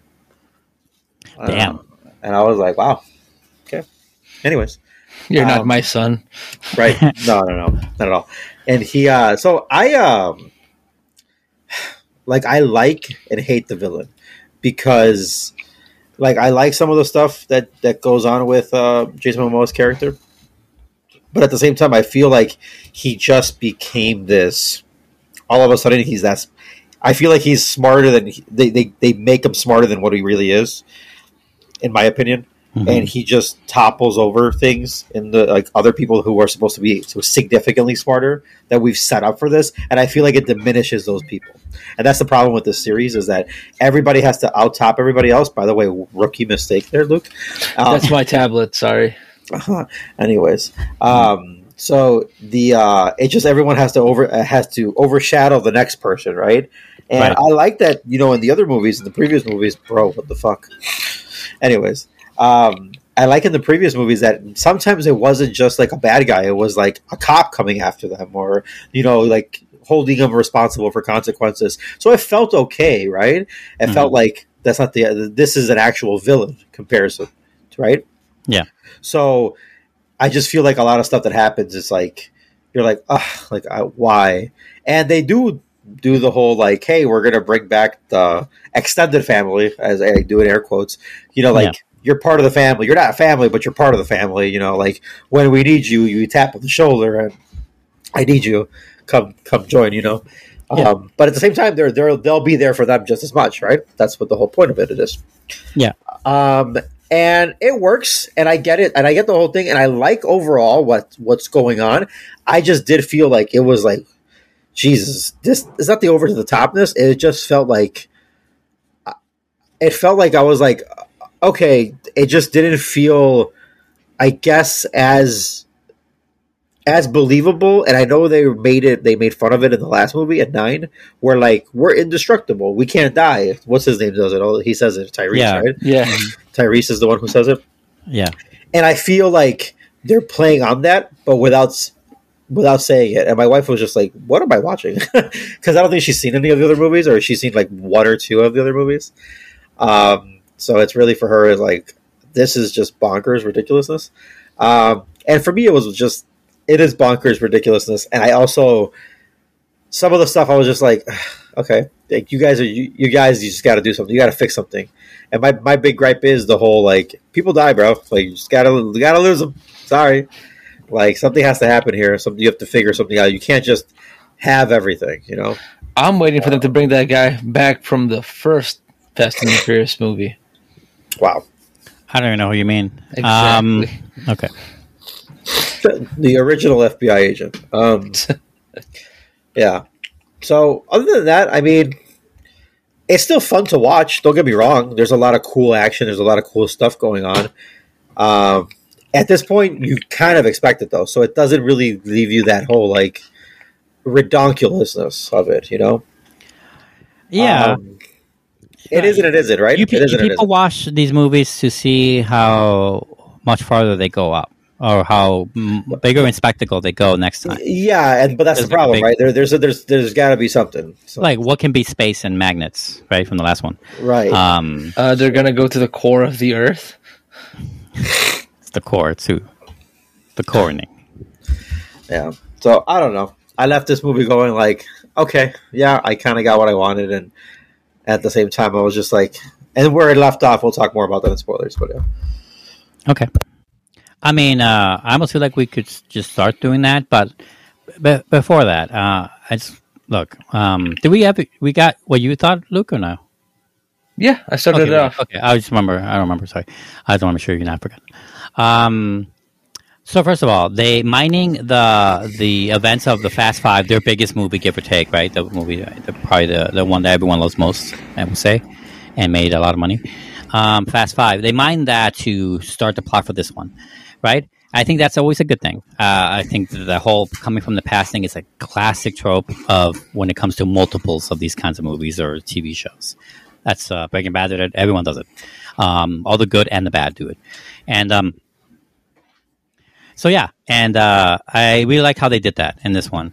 And I guess again, I really like Jason, whatever Jason Momoa is doing in his acting. I do like what he's doing. It's a little manic. It's fucking nuts. There's a, almost like a horror scene in it as well. Oh, with the Involving- bodies. yeah, the two dead bodies. Yeah. Yeah, it's like with I don't know, with some of those eyes of that one body, it was really kind of oh, that's kind of creepy.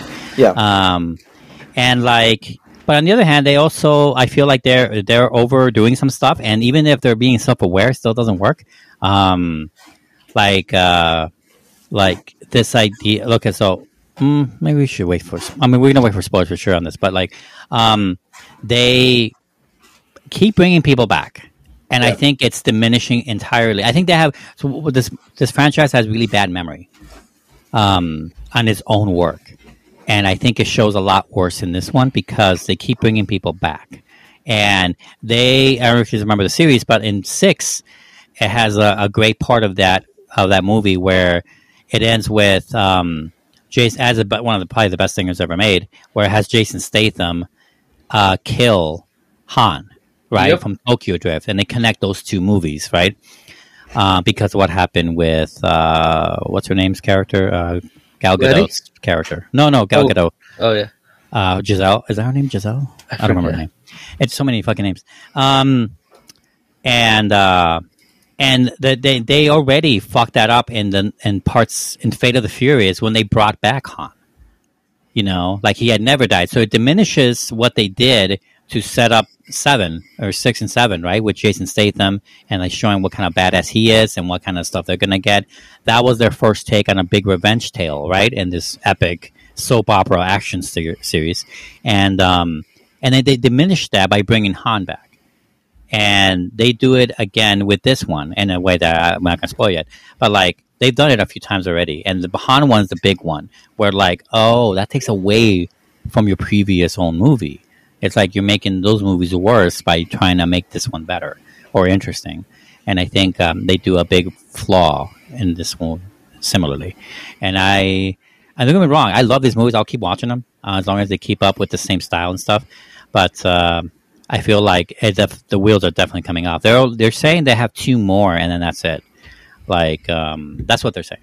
Don't know for sure, but that's I think that's their that's the cap is two more probably. I just want to know how they're going to bring Paul Walker back to life, or his whole death was staged.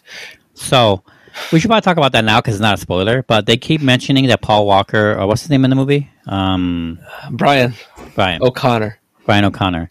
Yeah, that he's still in the world. Yep. Um, I feel like how they did it in uh, what was it, uh, seven, right? Fast Seven. Because Seven is where he had died already, and they had to use his brother to do reshoots yeah. for the ending, right, and stuff like that. I feel like that was a perfect ending for Brian, and I'm kind of I was glad then that they didn't I off it- screen kill him I, off. I thought it worked out too. I thought it worked out, but now it's becoming kind of like tiresome. It's been three movies more, Yeah. Plus the Hobbs and Shaw one, if you count that. Um, I've never seen that one yet. and I feel like it's becoming a hindrance to the plot where people are not finding it believable that Brian will never come in to help when Right. all this shit is going on, first of all. And then secondly, using some flimsy excuse of like, Well, oh yeah, Brian was just here. And isn't like, he? Uh, isn't he? oh, he's on his way. isn't he married to Mia? yeah, yeah, he's married to Mia, right? This right. is the biggest problem here is that they keep bringing back Mia.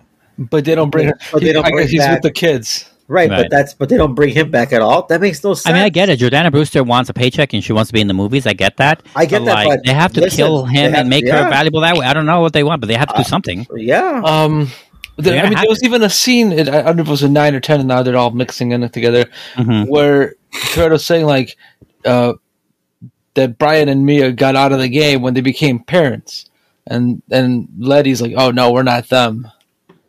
Yeah. I guess Mia's not out though. Yeah. right. Yeah, I, I don't know. They they they use her for uh, ill effect lately. The last several movies, a few movies. Uh, she Yeah. hasn't been really integral to anything in a while. Yeah, the, And I'm like, it's like, but it- but you're right, Rob. But also beyond that, I feel like they they they set this up so not so badly, but at this point, pretty badly now. They haven't. They keep kicking that can down the road, and they have to they have to close it out. They have to provide closure now for for this this Paul Walkerness now. Yeah, It's really like they, it's been so long already yeah. that they have to close that down, and they can't just leave it out there in the ether anymore. Like Yeah. if they want to keep making like they, before this series ends, they have to do that. I think, and they're probably going to do it in the next one. I think if they do, And- if they know what they're doing. But you know what? I hate to say it, since you already kind of said goodbye, you can't say goodbye again. I don't know. Yeah, I don't know how they're going to do. it. No, you because then it, it feels so phony and it diminishes everything you did before. Well, yeah. Well, they, they- but they already made the mistake. The, the, the real thing they could have done is never mention him again. That's what they should have done. Right, and not bring, and obviously probably not bring back Mia in any way. But like, I don't know. It's still it's, that's still hard to swallow, but easier to swallow than this. Yeah. Um, I, I think they're already they're already in the hole. They have to solve it now. They have to get out a little bit. You know, they have to do something. My Yeah, I don't don't know. know. what that is. I, I don't know what it is either. Brian's a bad uh, husband, essentially. That's what, the, that's what I'm saying. yeah, yeah. Oh, he just likes the kids, and, and I don't know. Go fight super villains. Right. Right. I'll, I'll, I'll, I'll carpool the kids to school. Right. Yeah. And listen, they got soccer practice at nine. Right. I just- right. I don't know. Um, uh, yeah. Uh, should we? I just want to mention that for sure. It's a big hanging hanging chat in this movie. So, uh, spoilers for it. You guys ready? yeah. Yep. So let's do spoilers for Fast X, Fast Ten. Sorry, starting right now. Uh, okay. So, so much stuff. My God. First of all, what do you think of Jack Reacher? I mean, I know it's not Alan Ritchson. Uh, Well, yeah, I, I- I feel like uh, who's the next big movie slash actor that we can bring in? right. You know, and they was like, oh, it's Reacher. And I Probably was for a lesser price too. Probably, yeah. Is that the guy who was working for uh, Mr. Who- yeah. Nobody's thing? Yeah. Right. He was like the one of the one of the twists of the Yeah. movie. Which I was like, hmm, he seems sus. Well, that's what I liked about this movie is that Jason Momoa used uh, the the the very nature of family and the fact that they could, like, with the sheer willpower of Dom and his family's will, could uh, you know bring people to them under the guise of like doing it for good, doing it for good reasons, doing it to save the world, doing it to stop killing people, innocent Right. people, to do what they want to do, and he used that. I like how he like you know obviously it's ridiculous, but like he managed to use that core as a way to turn it back against them for this final plan thing where they Right. they, they right um and i thought that was cool Mm-hmm. But uh that's what i'm saying like this movie is this series is self-aware just not self-aware enough it's like it's almost there but they definitely dug in too many holes right because they introduced they introduced uh, Aimes. They also introduced Allison Brie's character, who is, I assume, going to be her name is Tess in the movie, uh, and I assume she's going to be in the next few. And Oh, she's yeah. like, she's like Lady Nobody, right? Kurt Russell's character. Like his, his daughter, right? I guess so. I don't know why they did that, but everyone's family, right? Um, and I feel like she had nothing to do in this movie. I don't know why they brought her in. I feel like it's just an introduction thing, and it feels Yeah. kind It, off. felt forced. It felt forced. It did feel forced. You're right. Um, I feel like they had little. I feel like this is the one movie, other than Dom, of course, because he has a lot to do in the movie. Other than Dom, I feel like this is the movie where the crew does the least amount of stuff. I feel like they had to struggle a little bit to find plots, uh, their plot to get going because they skip around a lot. Not just it's like between Dom, the rest of his team, and then Momoa also. And I really like two out of the three, but I feel like well, I like like in general what they were doing. Um, but I feel with the crew, you know, with uh, Roman, Ramsey, right, uh, you know, and so on, and Han, like I feel like they're off doing their own thing, but like a lot of those scenes felt a little forced and felt not, not enough. I feel like they were struggling to find what they should be doing Yeah. um, as well, and I feel like they did a few missteps. My biggest problem also is they're beating these supposedly elite soldiers who are superly heavily armored Yeah. with nothing on them. And that's just a lot of it is so unbelievable at the same time we're like and it Oh. makes sense for some of the badass people, right? Like Yeah. your Jason Statham's to win those fights, right? And Right. I guess even your Hans, right? But like Right. but everybody else who kind of stumbles through, right? Every literally who stumbles through the whole the whole movie series, your Ludacris's, your um, what's it called? Um, your Tyrese's, your Nat uh, Ramsey, right? What's her name? Uh, and I get Charlize Theron is supposed to be a, a big person. Mhm. That made sense, but they also diminished her in this movie. But Letty's supposed to be really, really strong as well. Um, and Oh, yeah, that's another. Dom and Letty are supposed to be the top two, which makes sense. Those guys make sense, but even like Mia's not, and she's holding her own against these people. Like, and they try to do a good job of her like not winning in a fight, but she also wins in a fight, and I'm like, how? Right. Like, how are you not? Until John Cena Yeah, comes in there. Experience. right? like, Although when John Cena used that wrestling move through the floor of the Dom. By the way, it's like the fourth time they destroyed Dom's house. I just want to say that. Yeah. whoever he has doing like repairs, uh, the general contractor, I mean, pretty much everything the, the framers, the roofers, you know, right? the, Yeah, he's putting their kids through college. yeah, yeah, Hey, uh, Dom called you. Let's go. yeah. Shit out of Doms. Let's go. All right, all right, kids. You guys are getting a Christmas this year. Right. I, but Um, you know what? What's funny is like I do agree with you. With I do like the Jason Momoa stuff, but at the same time, I just don't feel he's that smart. You know what I'm saying? Like he's that smart to use the. Te- and I get like they they they try to do the whole like. You're right. He one-liner. is like supernaturally smart in this that's movie. the that's the problem. Like, don't get me wrong. It's cool to like I have this blackmailing thing where I'm going to blackmail your people, and he made this plan to steal Cipher's people. But all of a sudden, he's after that, he's like just that smart, and he uses all these things, and that just gets really annoying. And I'm just like, how? How? Like, I know you're relying on all these people that you're blackmailing, right? Mhm. That you're holding hostage almost in a weird way. But you also kill them off, and then they have that weird scene where he's talking to them dead, and I'm just like, okay, bro, we know you're psychotic, right? Yeah. Um, and you're like, but you're still doing stuff that shouldn't be plausible for just you. Where you're not, you're not this smart person. You were literally a freaking what's it called? Uh, uh, what, what are those kids called that have a, a trust fund baby?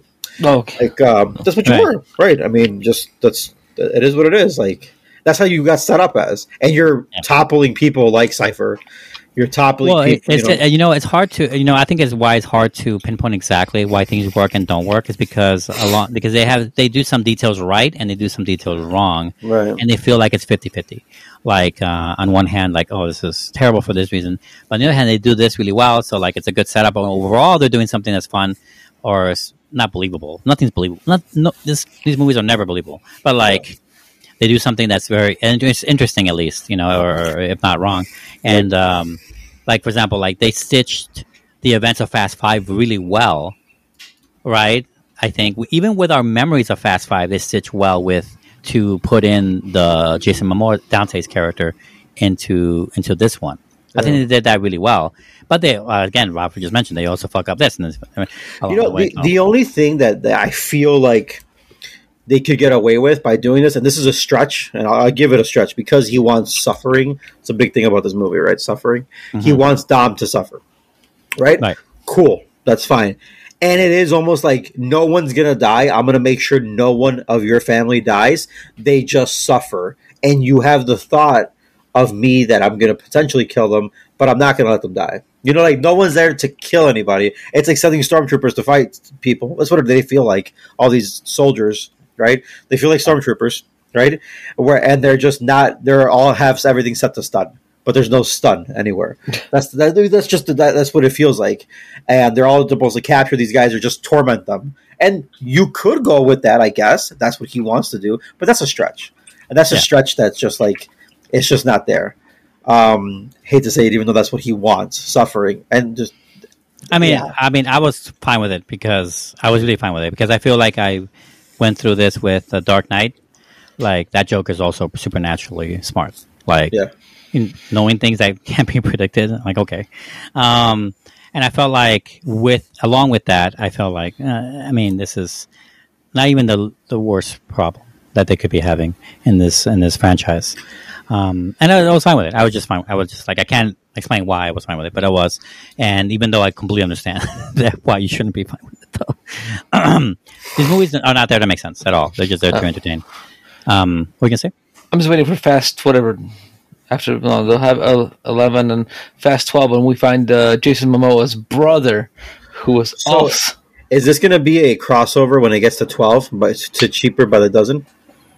Are Um, they going doubt to it. include those people? A furious dozen. That's what they're going to call it. A baker's dozen instead of the, that'll be the thirteenth one. The thirteenth, yeah. The, the And yeah, people yeah. people won't get it. Mhm. Right. But They already did a part twelve. Um. Yeah. I don't know. So let's talk about. Uh, um. I, I, I don't think anyone here believes that Jakob is dead, right? That's John Cena's character. No, or a- anyone on the plane that crashed. No. Oh, definitely not that. Oh, um, No, no. They're definitely not that. they're having dinner when they're falling. They're but- but fine. Fucking They're fine. Vivaldi in the background.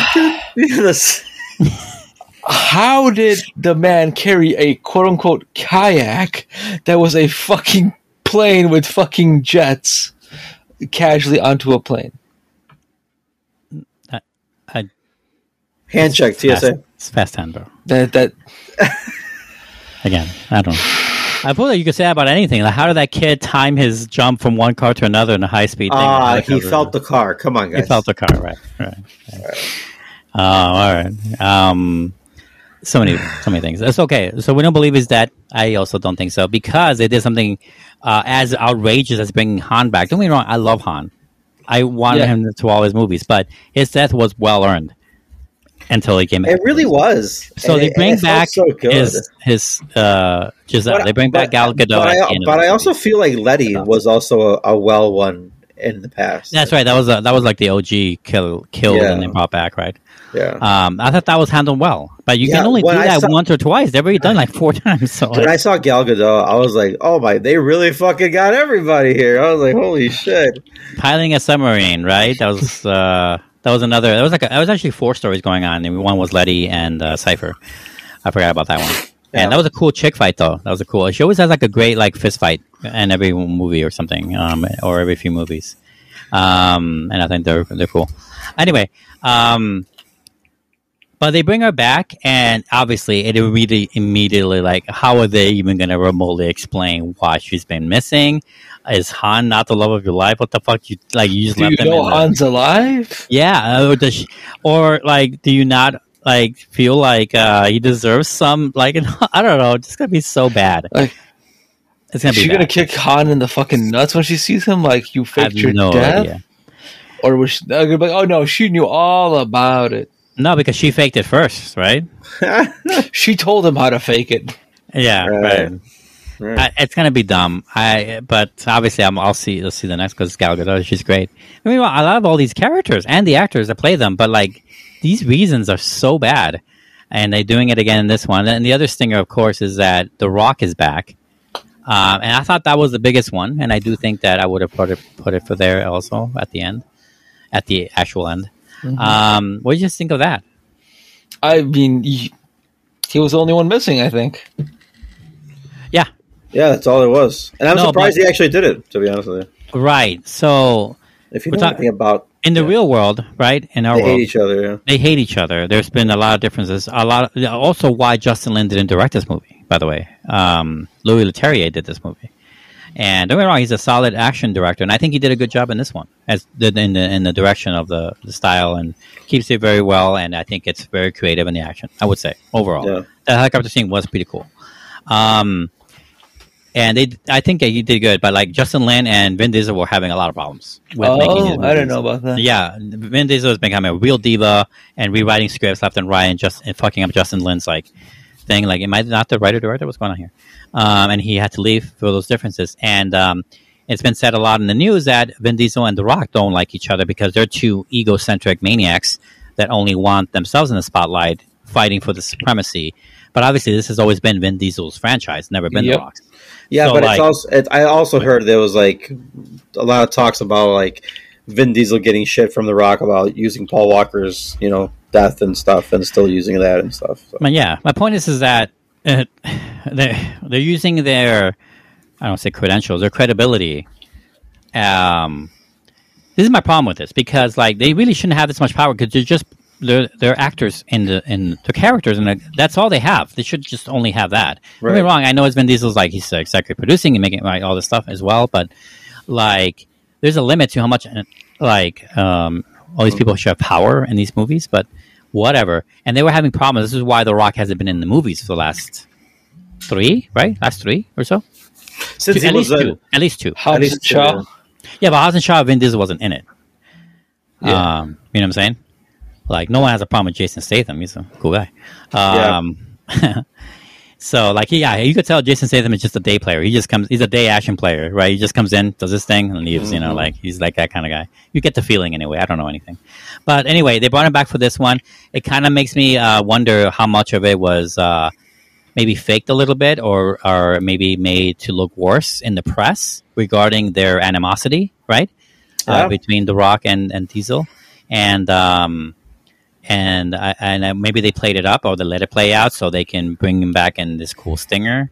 A Right. stinger that works better because of the real world implications, not because of the story of the because as in in the movies he- he's been doing stuff on his own. He's never died and brought back. You know, it's which not is like which is cool, and I like how they Right. introduced him. They introduced Right. him that way. yeah, yeah, and I thought that was cool. And I like how they put in, like Rafa just said in the introduction, is that he's the guy who actually killed Hernan Reyes, uh, Momoa's uh, father's character, right? Yeah. So, like, that was a cool way. Like, yeah, he just killed him kind of cold blooded too, and um, and I like that. That's why they brought him back, and like that's a cool reason to bring him back, and that sounds a really good stinger. But the stinger mainly works because everyone knows that they hate each other in real life. So I can't Right. wait to see how this plays out. Uh, I wonder if The Rock and these are not even going to be in the same scene together in the next one. I won't know for sure then, right? If they like each other or not, we'll see. Um, so, like I said, a lot of fun to be had. It's a lot of problems too because the more they make, the more they make a lot of. It's like making a time travel movie and then making a sequel to that. That's just it's going to get worse. You know what I'm saying? You can't Yeah. hold the time travelness the same in sequels and shit like that. It feels like the same thing here. It is very soap opera, and it doesn't make sense. It's not there to make sense. But there's a there, there are limits as to how little you can make sense though, and I think Yeah. this movie is scratching at the edges there, if not completely crossing them. So, um, are you guys going to watch the next one? Is my question. Well, it ends on a cliffhanger. Right. This is a part one in a way, right? Isn't that Yeah. crazy? Yeah. I knew, I knew, I knew that going in, but I did you? didn't. I didn't either. uh, it's unfortunate that I knew that. But yes. Hmm. Um, so at what mean- point did you guys realize? Was it at the end, or was it like, wait, we're almost done with this movie? Yeah, it was. Um, Well, I it don't know how long it was, so It was when they got to Portugal, and Mhm. then the the fail safe thing like left right away, right? Yeah. because they used God's eye or whatever. Yeah. and uh, I like how they brought that back. That's cool. yeah, right. And then when when they finally did that, and they were like, "Oh, they're right there" or whatever. I was like, "Okay." So the hideout's been taken over. I was like, oh, "We're not going to finish this movie." I saw. I was like, "We're not finishing this movie." Hmm. I go. I wonder how they're going to end it. Yeah. and I was like, "Okay."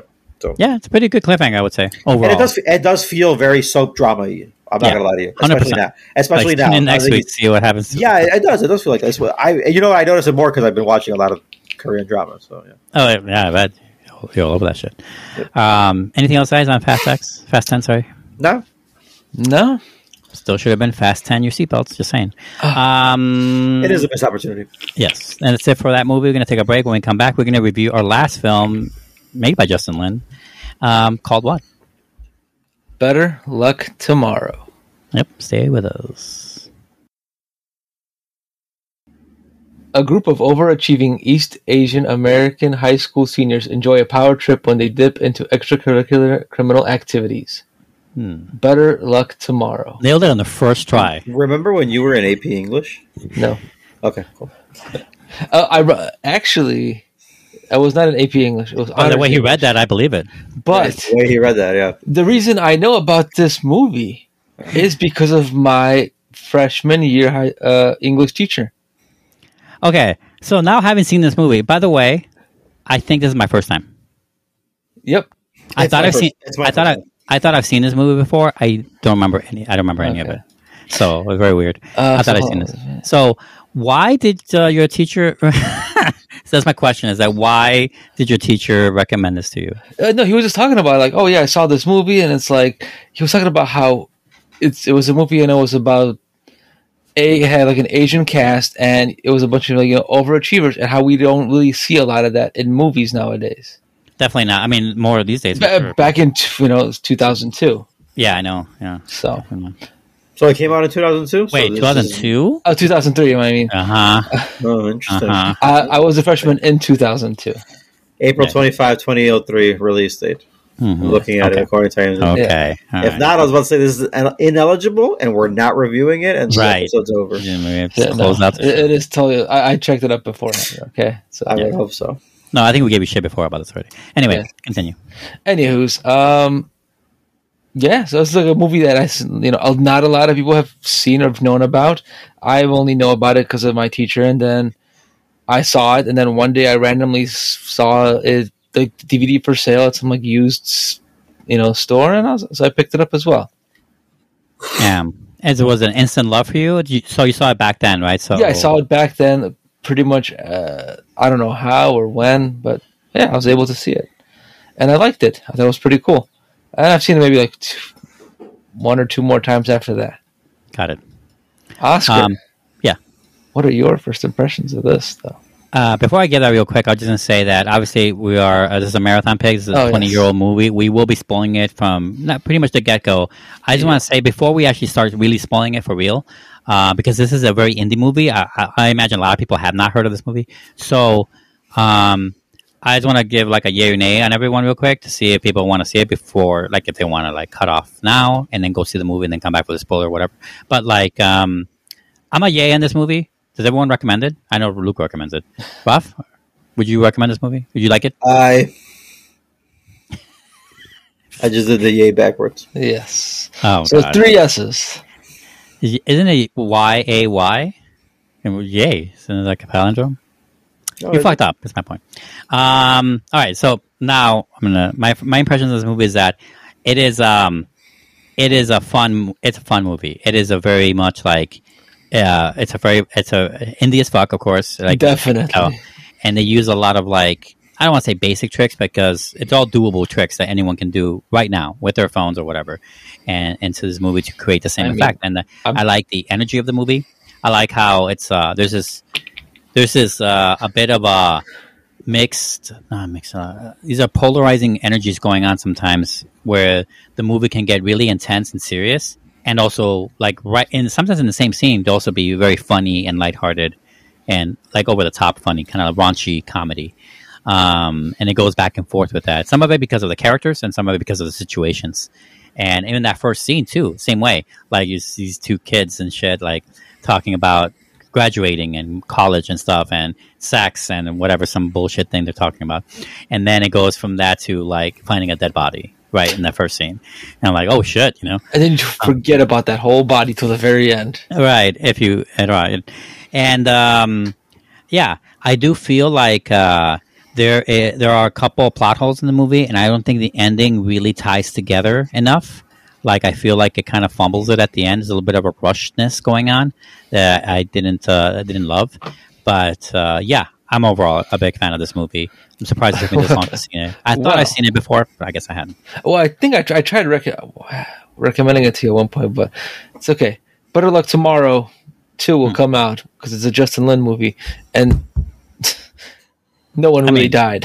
N- n- no one could have predicted out of that cast that Sung Kang would be the one that everyone loves, right? And uh, Right? is the heartthrob. Man, he's always looked that way. That guy, Yeah, handsome man. Uh, Roth, what about you? it's uh, very fitting also for the times an all Asian cast. Look, with uh, the whole um, a lot of Asians getting their big limelight in uh, cinema lately. Yeah, the last couple of years. That's true. Um, so you have uh, you have quite a bit of connections, Mister Puppeteer. Um, yeah, I thought it was a really cool story. I mean, it's fun. It felt very uh, with the jeans and the '90s and the feels and all that stuff of what they're doing, and uh, even the way it's shot with like some of the motion blurs and uh, stuff like that. That's that's interesting. Um, it just feels of that time, right? Almost period piece in a weird way.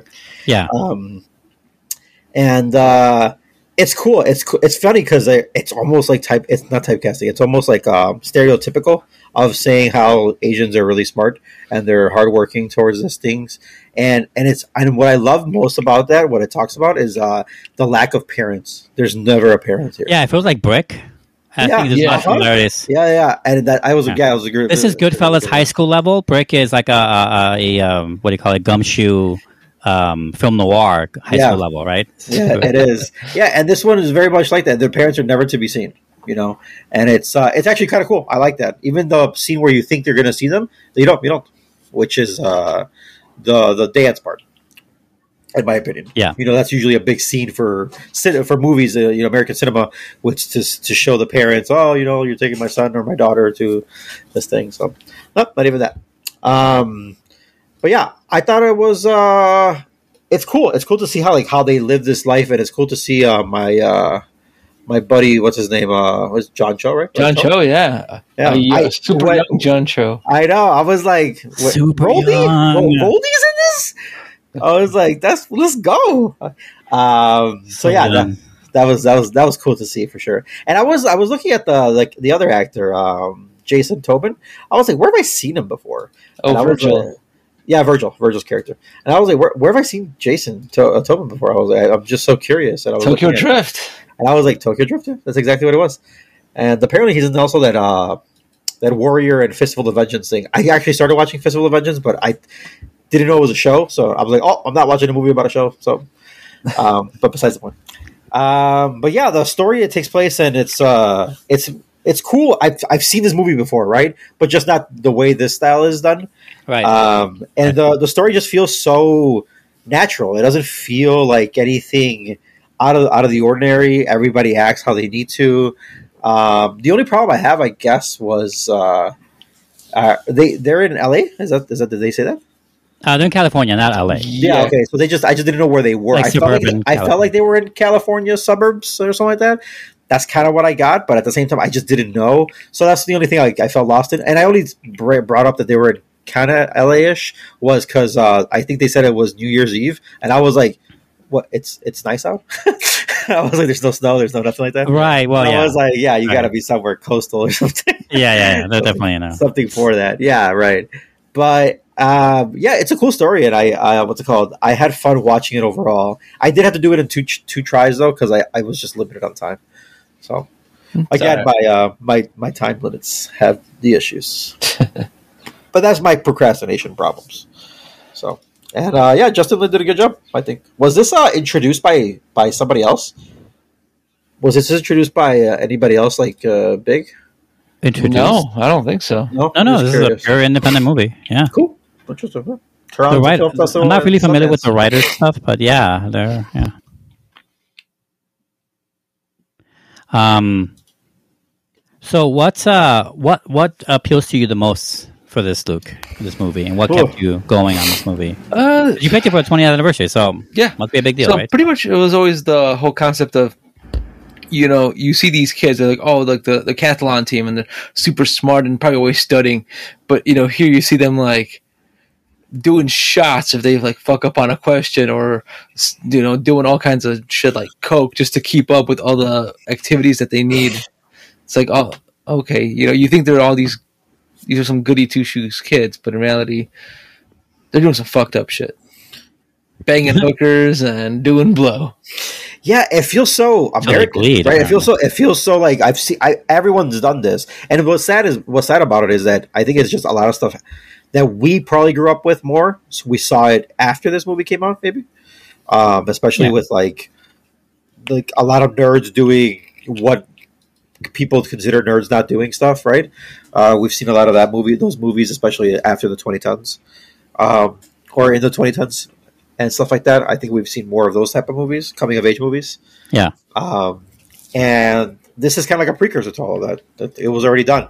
It was already done by and an all Asian cast, and this whole like the nerd scene of they're they're like the top of the people. You know, the creme, Yep. the creme of like they're going to Ivy League schools, they're going to all these big schools. There are the valedictorians. They're the head of the people. You know, head of the the what's it called? Uh, the after school programs and all these things. The what's the the athlon they're doing? The math The cathlon? The cat? No, it's not the cathlon. yeah, it was, Huh? yeah they, they were on the decathlon team I thought that meant for just running. Anyway, whatever. Um, okay, yeah, yeah, they're into all that, but they also do all this stuff. It's uh, it's a weird polar because you see one or the other. Um, you know, and this one is very. It feel it's like it's high school, but also it doesn't totally feel like a high school movie. Like imagine like it feels like it's like it uses a lot of the the high schoolness of that life or being in high school or being that young, and uses it to be also a crime movie, I guess, in a way. And uh, but there's also like a lot of love story in this, in, with that Yeah. girl. stuff Yeah. And this feels like a a 2000s version of Fast Times at Richmond High, but also like Yeah. you know, 2000s version of of Singles, maybe, or of uh, something like that. Uh, maybe not a John Hughes movie, but something. It, it feels like of its time within that age group, right? And it's it's it's. I guess it says a lot worse about us that we would like this kind of movie, um, which feels more Tarantino than it is like a love story. But it's uh, it works. Yeah. Um, also, a little cringe uh, there with the N word in the beginning. Um, in the movie, you guys remember that? Yeah. He just Um, did not care. I Yeah, yeah. don't remember that. I He think says it right at the beginning. They, they say like the they say the f word, and Yeah. not fuck. That's like, Yeah. ooh, yeah, I'm like, yeah, it's Right. two thousands. Uh, Yes, they use that. Yeah, they use that one too. It, it is, yeah, it is very, t- it is very of the time. yeah. Mm-hmm. Uh, Apparently, um, the budget was like a quarter of a million dollars. I'm surprised they got that much. Right, and it opened, and it bu- it beat it. it. Opening weekend was three sixty, and then, uh, but overall, oh, shy of four million. Damn, not, probably because that MTV distribution. Yeah, it's interesting, right? That you see that it's, it's it matters where you get distributed from on these kind of things. Yeah. Oh, I Um, touched then. Yeah. Although I, the first time where I or not, I don't know how they shot this. It was like a, I, mean, I, I don't know how they shoot movies. If it's like a, I know it's not always chron- chronological of, of the story, but that one scene where it's like that uh, Stephanie's just like waiting, and Ben comes up to her. It's like I think that's the first time she ever talked on camera because it was so fucking awkward. really? I was like, yeah, this is. I'm like, yeah, she's never probably acted in before in her life. yeah. Like, Something else. but then I Something think like the more we kind of got along, the more I think that like she got more like he- more used to it. So she got better at acting. But it's also like that's how kids are. I think uh, the main character in this, what it was it, a pair, uh, Ben, yeah, Ben, um, Parry Shen, he does a good job of also just feeling like a kid. Like he's just a kid who's trying to, you know, like um, he's he's growing into his own. He's learning stuff. He wants to, you know, move forward. He wants to. They do a good job of setting him up of what he wants to do, right? Mhm. And um, it also is like he's going through new experiences. He's awkward. That, that's these are kids. These are high school kids. That's how that's how they act. You know, he doesn't know what to say to people. You know, he doesn't know how to bring stuff I up. don't know. It, it was just her delivery. Sorry. No, no, no. I get what you're saying, Yeah. but I, I, Yeah, feel yeah. Like, I feel like, for example, Ben's character does a good job of that for sure, Yeah. of setting that up as well. There is that difference. There is a difference. I get what you're saying, though. Um, yeah, and Han was just Han being a heartthrob. So, and his name is Han. Yeah. I was like, Jesus. hey, I've cast much. he probably told Justin Lin, "Hey, my name's gonna be Han and everything. Han, if you ever use me again, just can I be Han again? sure, buddy. It's like that one. There's this one uh, Hispanic actor, and he always has the same name in every single thing he's in. I, I I'll have to find it, but you'll know it when you see him. He Is always that, has. Jose? is that Jose? It, it probably is. It is a very stereotypical Hispanic name. You mean so- Jesus? It's Jesus, Could be like Jesus or something. Yeah. right? It's Jesus. Yeah. It's, yeah, yeah, Chewy. Yeah, but not true, not true, but yes. Um. So, um, you guys want to talk about this this uh, hang up I have with the ending? I think. Um. Uh. I think the movie kind of falls ill a little bit. So, like, what? Okay, so I want you guys to tell me, because I want to make sure I got it right. But I mean, I think I'm pretty sure I got it right. But the movie's not very clear, and it's funny because the movie's pretty clear a lot along Yeah. the way. Um, how does the the open for this movie? Ha, what is how does that work to the end? Because I'm a little confused as to what's that the the idiot's name? Uh, Virgil. Virgil. Sorry, Virgil. Virgil tries to kill himself, right? Yes. but he missed or didn't kill himself, right? Uh, which is cla- which is a common mistake. Actually, happens a lot um, with suicides of that guy. Um, so ideally, like he gets better, come like comes out of it. He he has like a me- like a memory lapse or something because they in the opening of this movie they're talking about early emissions and he's talking about chicks and shit and whatever, and they discover the body. So that means they're at Jesus' house because Yeah, he's the one who said he was going to bury the body right at his backyard Mhm. for three hundred dollars, which is like I would have said a thousand or not at all. Um, I mean, it was early Yeah, I get it. I get it. It was probably the equivalent of. still though, it's a big fucking crime. Um, anyway, so I get that that's the connection there, but like I feel like there's something missing there because I feel like it wasn't the impact wasn't there for it, and they kind of I don't ex- I don't know if it explains what's going on with Virgil because he knew. Don't they both know that the body's there? Doesn't Virgil maybe does Virgil forget? Is that what like I don't get it.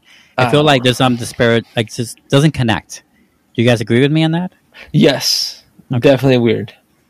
Yeah, no, I agree. It did feel weird. I think the guy Justin's like, I shot it. I'm going to use it. I don't care if it doesn't make sense. No, no, no. I, I'm fine with the movie. It's still a very good movie. I'm not like I'm just saying. I think it's a misstep, and I think there's like a missing scene, or like he was going for something at the beginning, or maybe in the editing room, and he couldn't find the way to it, back to it, at the end of the movie. Uh, the movie ends with basically them driving away into the sunset, kind of thing, right? And it's it's it's nice-ish. Like I feel like um, the movie kind of dismisses dismisses also the the hang up right? The uh, of him having killed this girl's ex-boyfriend? Yeah. and then what you know proceed with your life not ever telling her not ever Yeah, that it's becoming an issue? I feel like the movie kind of almost gets there but instead chooses to have a more of a softer kind of like uh, happy ending that doesn't feel like it's earned Right. you know? So i feel like I that's just my, hope that's no- my problem with the ending. I hope no one goes into the political life because that's gonna suck. right yeah. Oh, yeah. right. Yeah, no you're not wrong Um, anyway, that's my thoughts on it. Do you guys agree? Do you guys feel like it's better than that, or am I missing something? No, it does. It does feel like the. It does feel like you're about to get hit. Like you're like this punching bag about to get hit like really hard, and then they just tap you at the end. Like ah, you're good, buddy. You know. Yeah. Yeah. Whose whose place is that? Mine. This there's a guy on my street. His car alarm goes off multiple times a fucking day And you're and fucking up night. Over there. It, I don't know if it's just like a random or this guy sits on his keys and it goes off, but if there's Yeah. ever a brick through his windshield, I'll know. If you, I'm not the only one. it, if you're at home, why are you sitting on your keys? I hope you're not. But that's so dumb. Dude, no, I'm telling you, it's like Hang in 'em the man. in the middle of the night. Uh, Like there's a defect on this man's car. Ma- maybe it's a maybe he's got a cat or a dog, and the cat's just like pressing the buttons. I don't know, but he's pushing out our buttons. Yes. I was literally gonna say that. You should put a little p- sign. Hey, from your neighbors, shut your car off. Fix your shit or I'll fix it for you. Right. We'll cut off the fucking cable. Guy, watch something's gonna happen to this guy's car in like the next two weeks, and I'm gonna be put, put to blame. Yeah, right. Because we have you on the show. Um, uh, anything else on Better Luck Tomorrow? Very fun movie, man. I really like I, I, you know, I was really worried that you were gonna like destroy this movie. it. No, just I really had a problem with the ending. I kind of, I mean, Yeah, the, it's a good indie super movie. weird. It's a really good indie movie. I could. Uh, it feels like one of those movies that I could make here. You know what I mean? Like it's very easy to not You could make. you could probably have more power in an iPhone to make this movie Oh yeah, than well, it yeah. did back in 2000. Well, they also use. Yeah, exactly. There's that whole baseball scene where the camera's going around. I mean, it's just them going around. and They just fast the, the thing. It's really easy to do. like a lot of really like. uh no, I don't mean this in a bad way, but it's like a lot of high school level tricks, but they use it to good effect. Yeah. Not, Yeah. None of this. Um, yeah, I liked it. No, I, I wouldn't bash on this movie. It's good. It's a good movie. Um, just the ending had a, so- a few things. Um, and even with that ending, it didn't like like put me away, put me off or anything. Um, I, th- I think these are all good picks.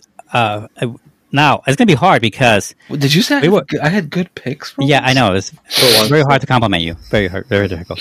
May Um, 26th. my but also, changed. this is twice in a row where we've had good picks after You're our stand welcome. up having like four. s- Settle down. After having like four in a row that wouldn't like, oh my god, these movies are. I don't know, man.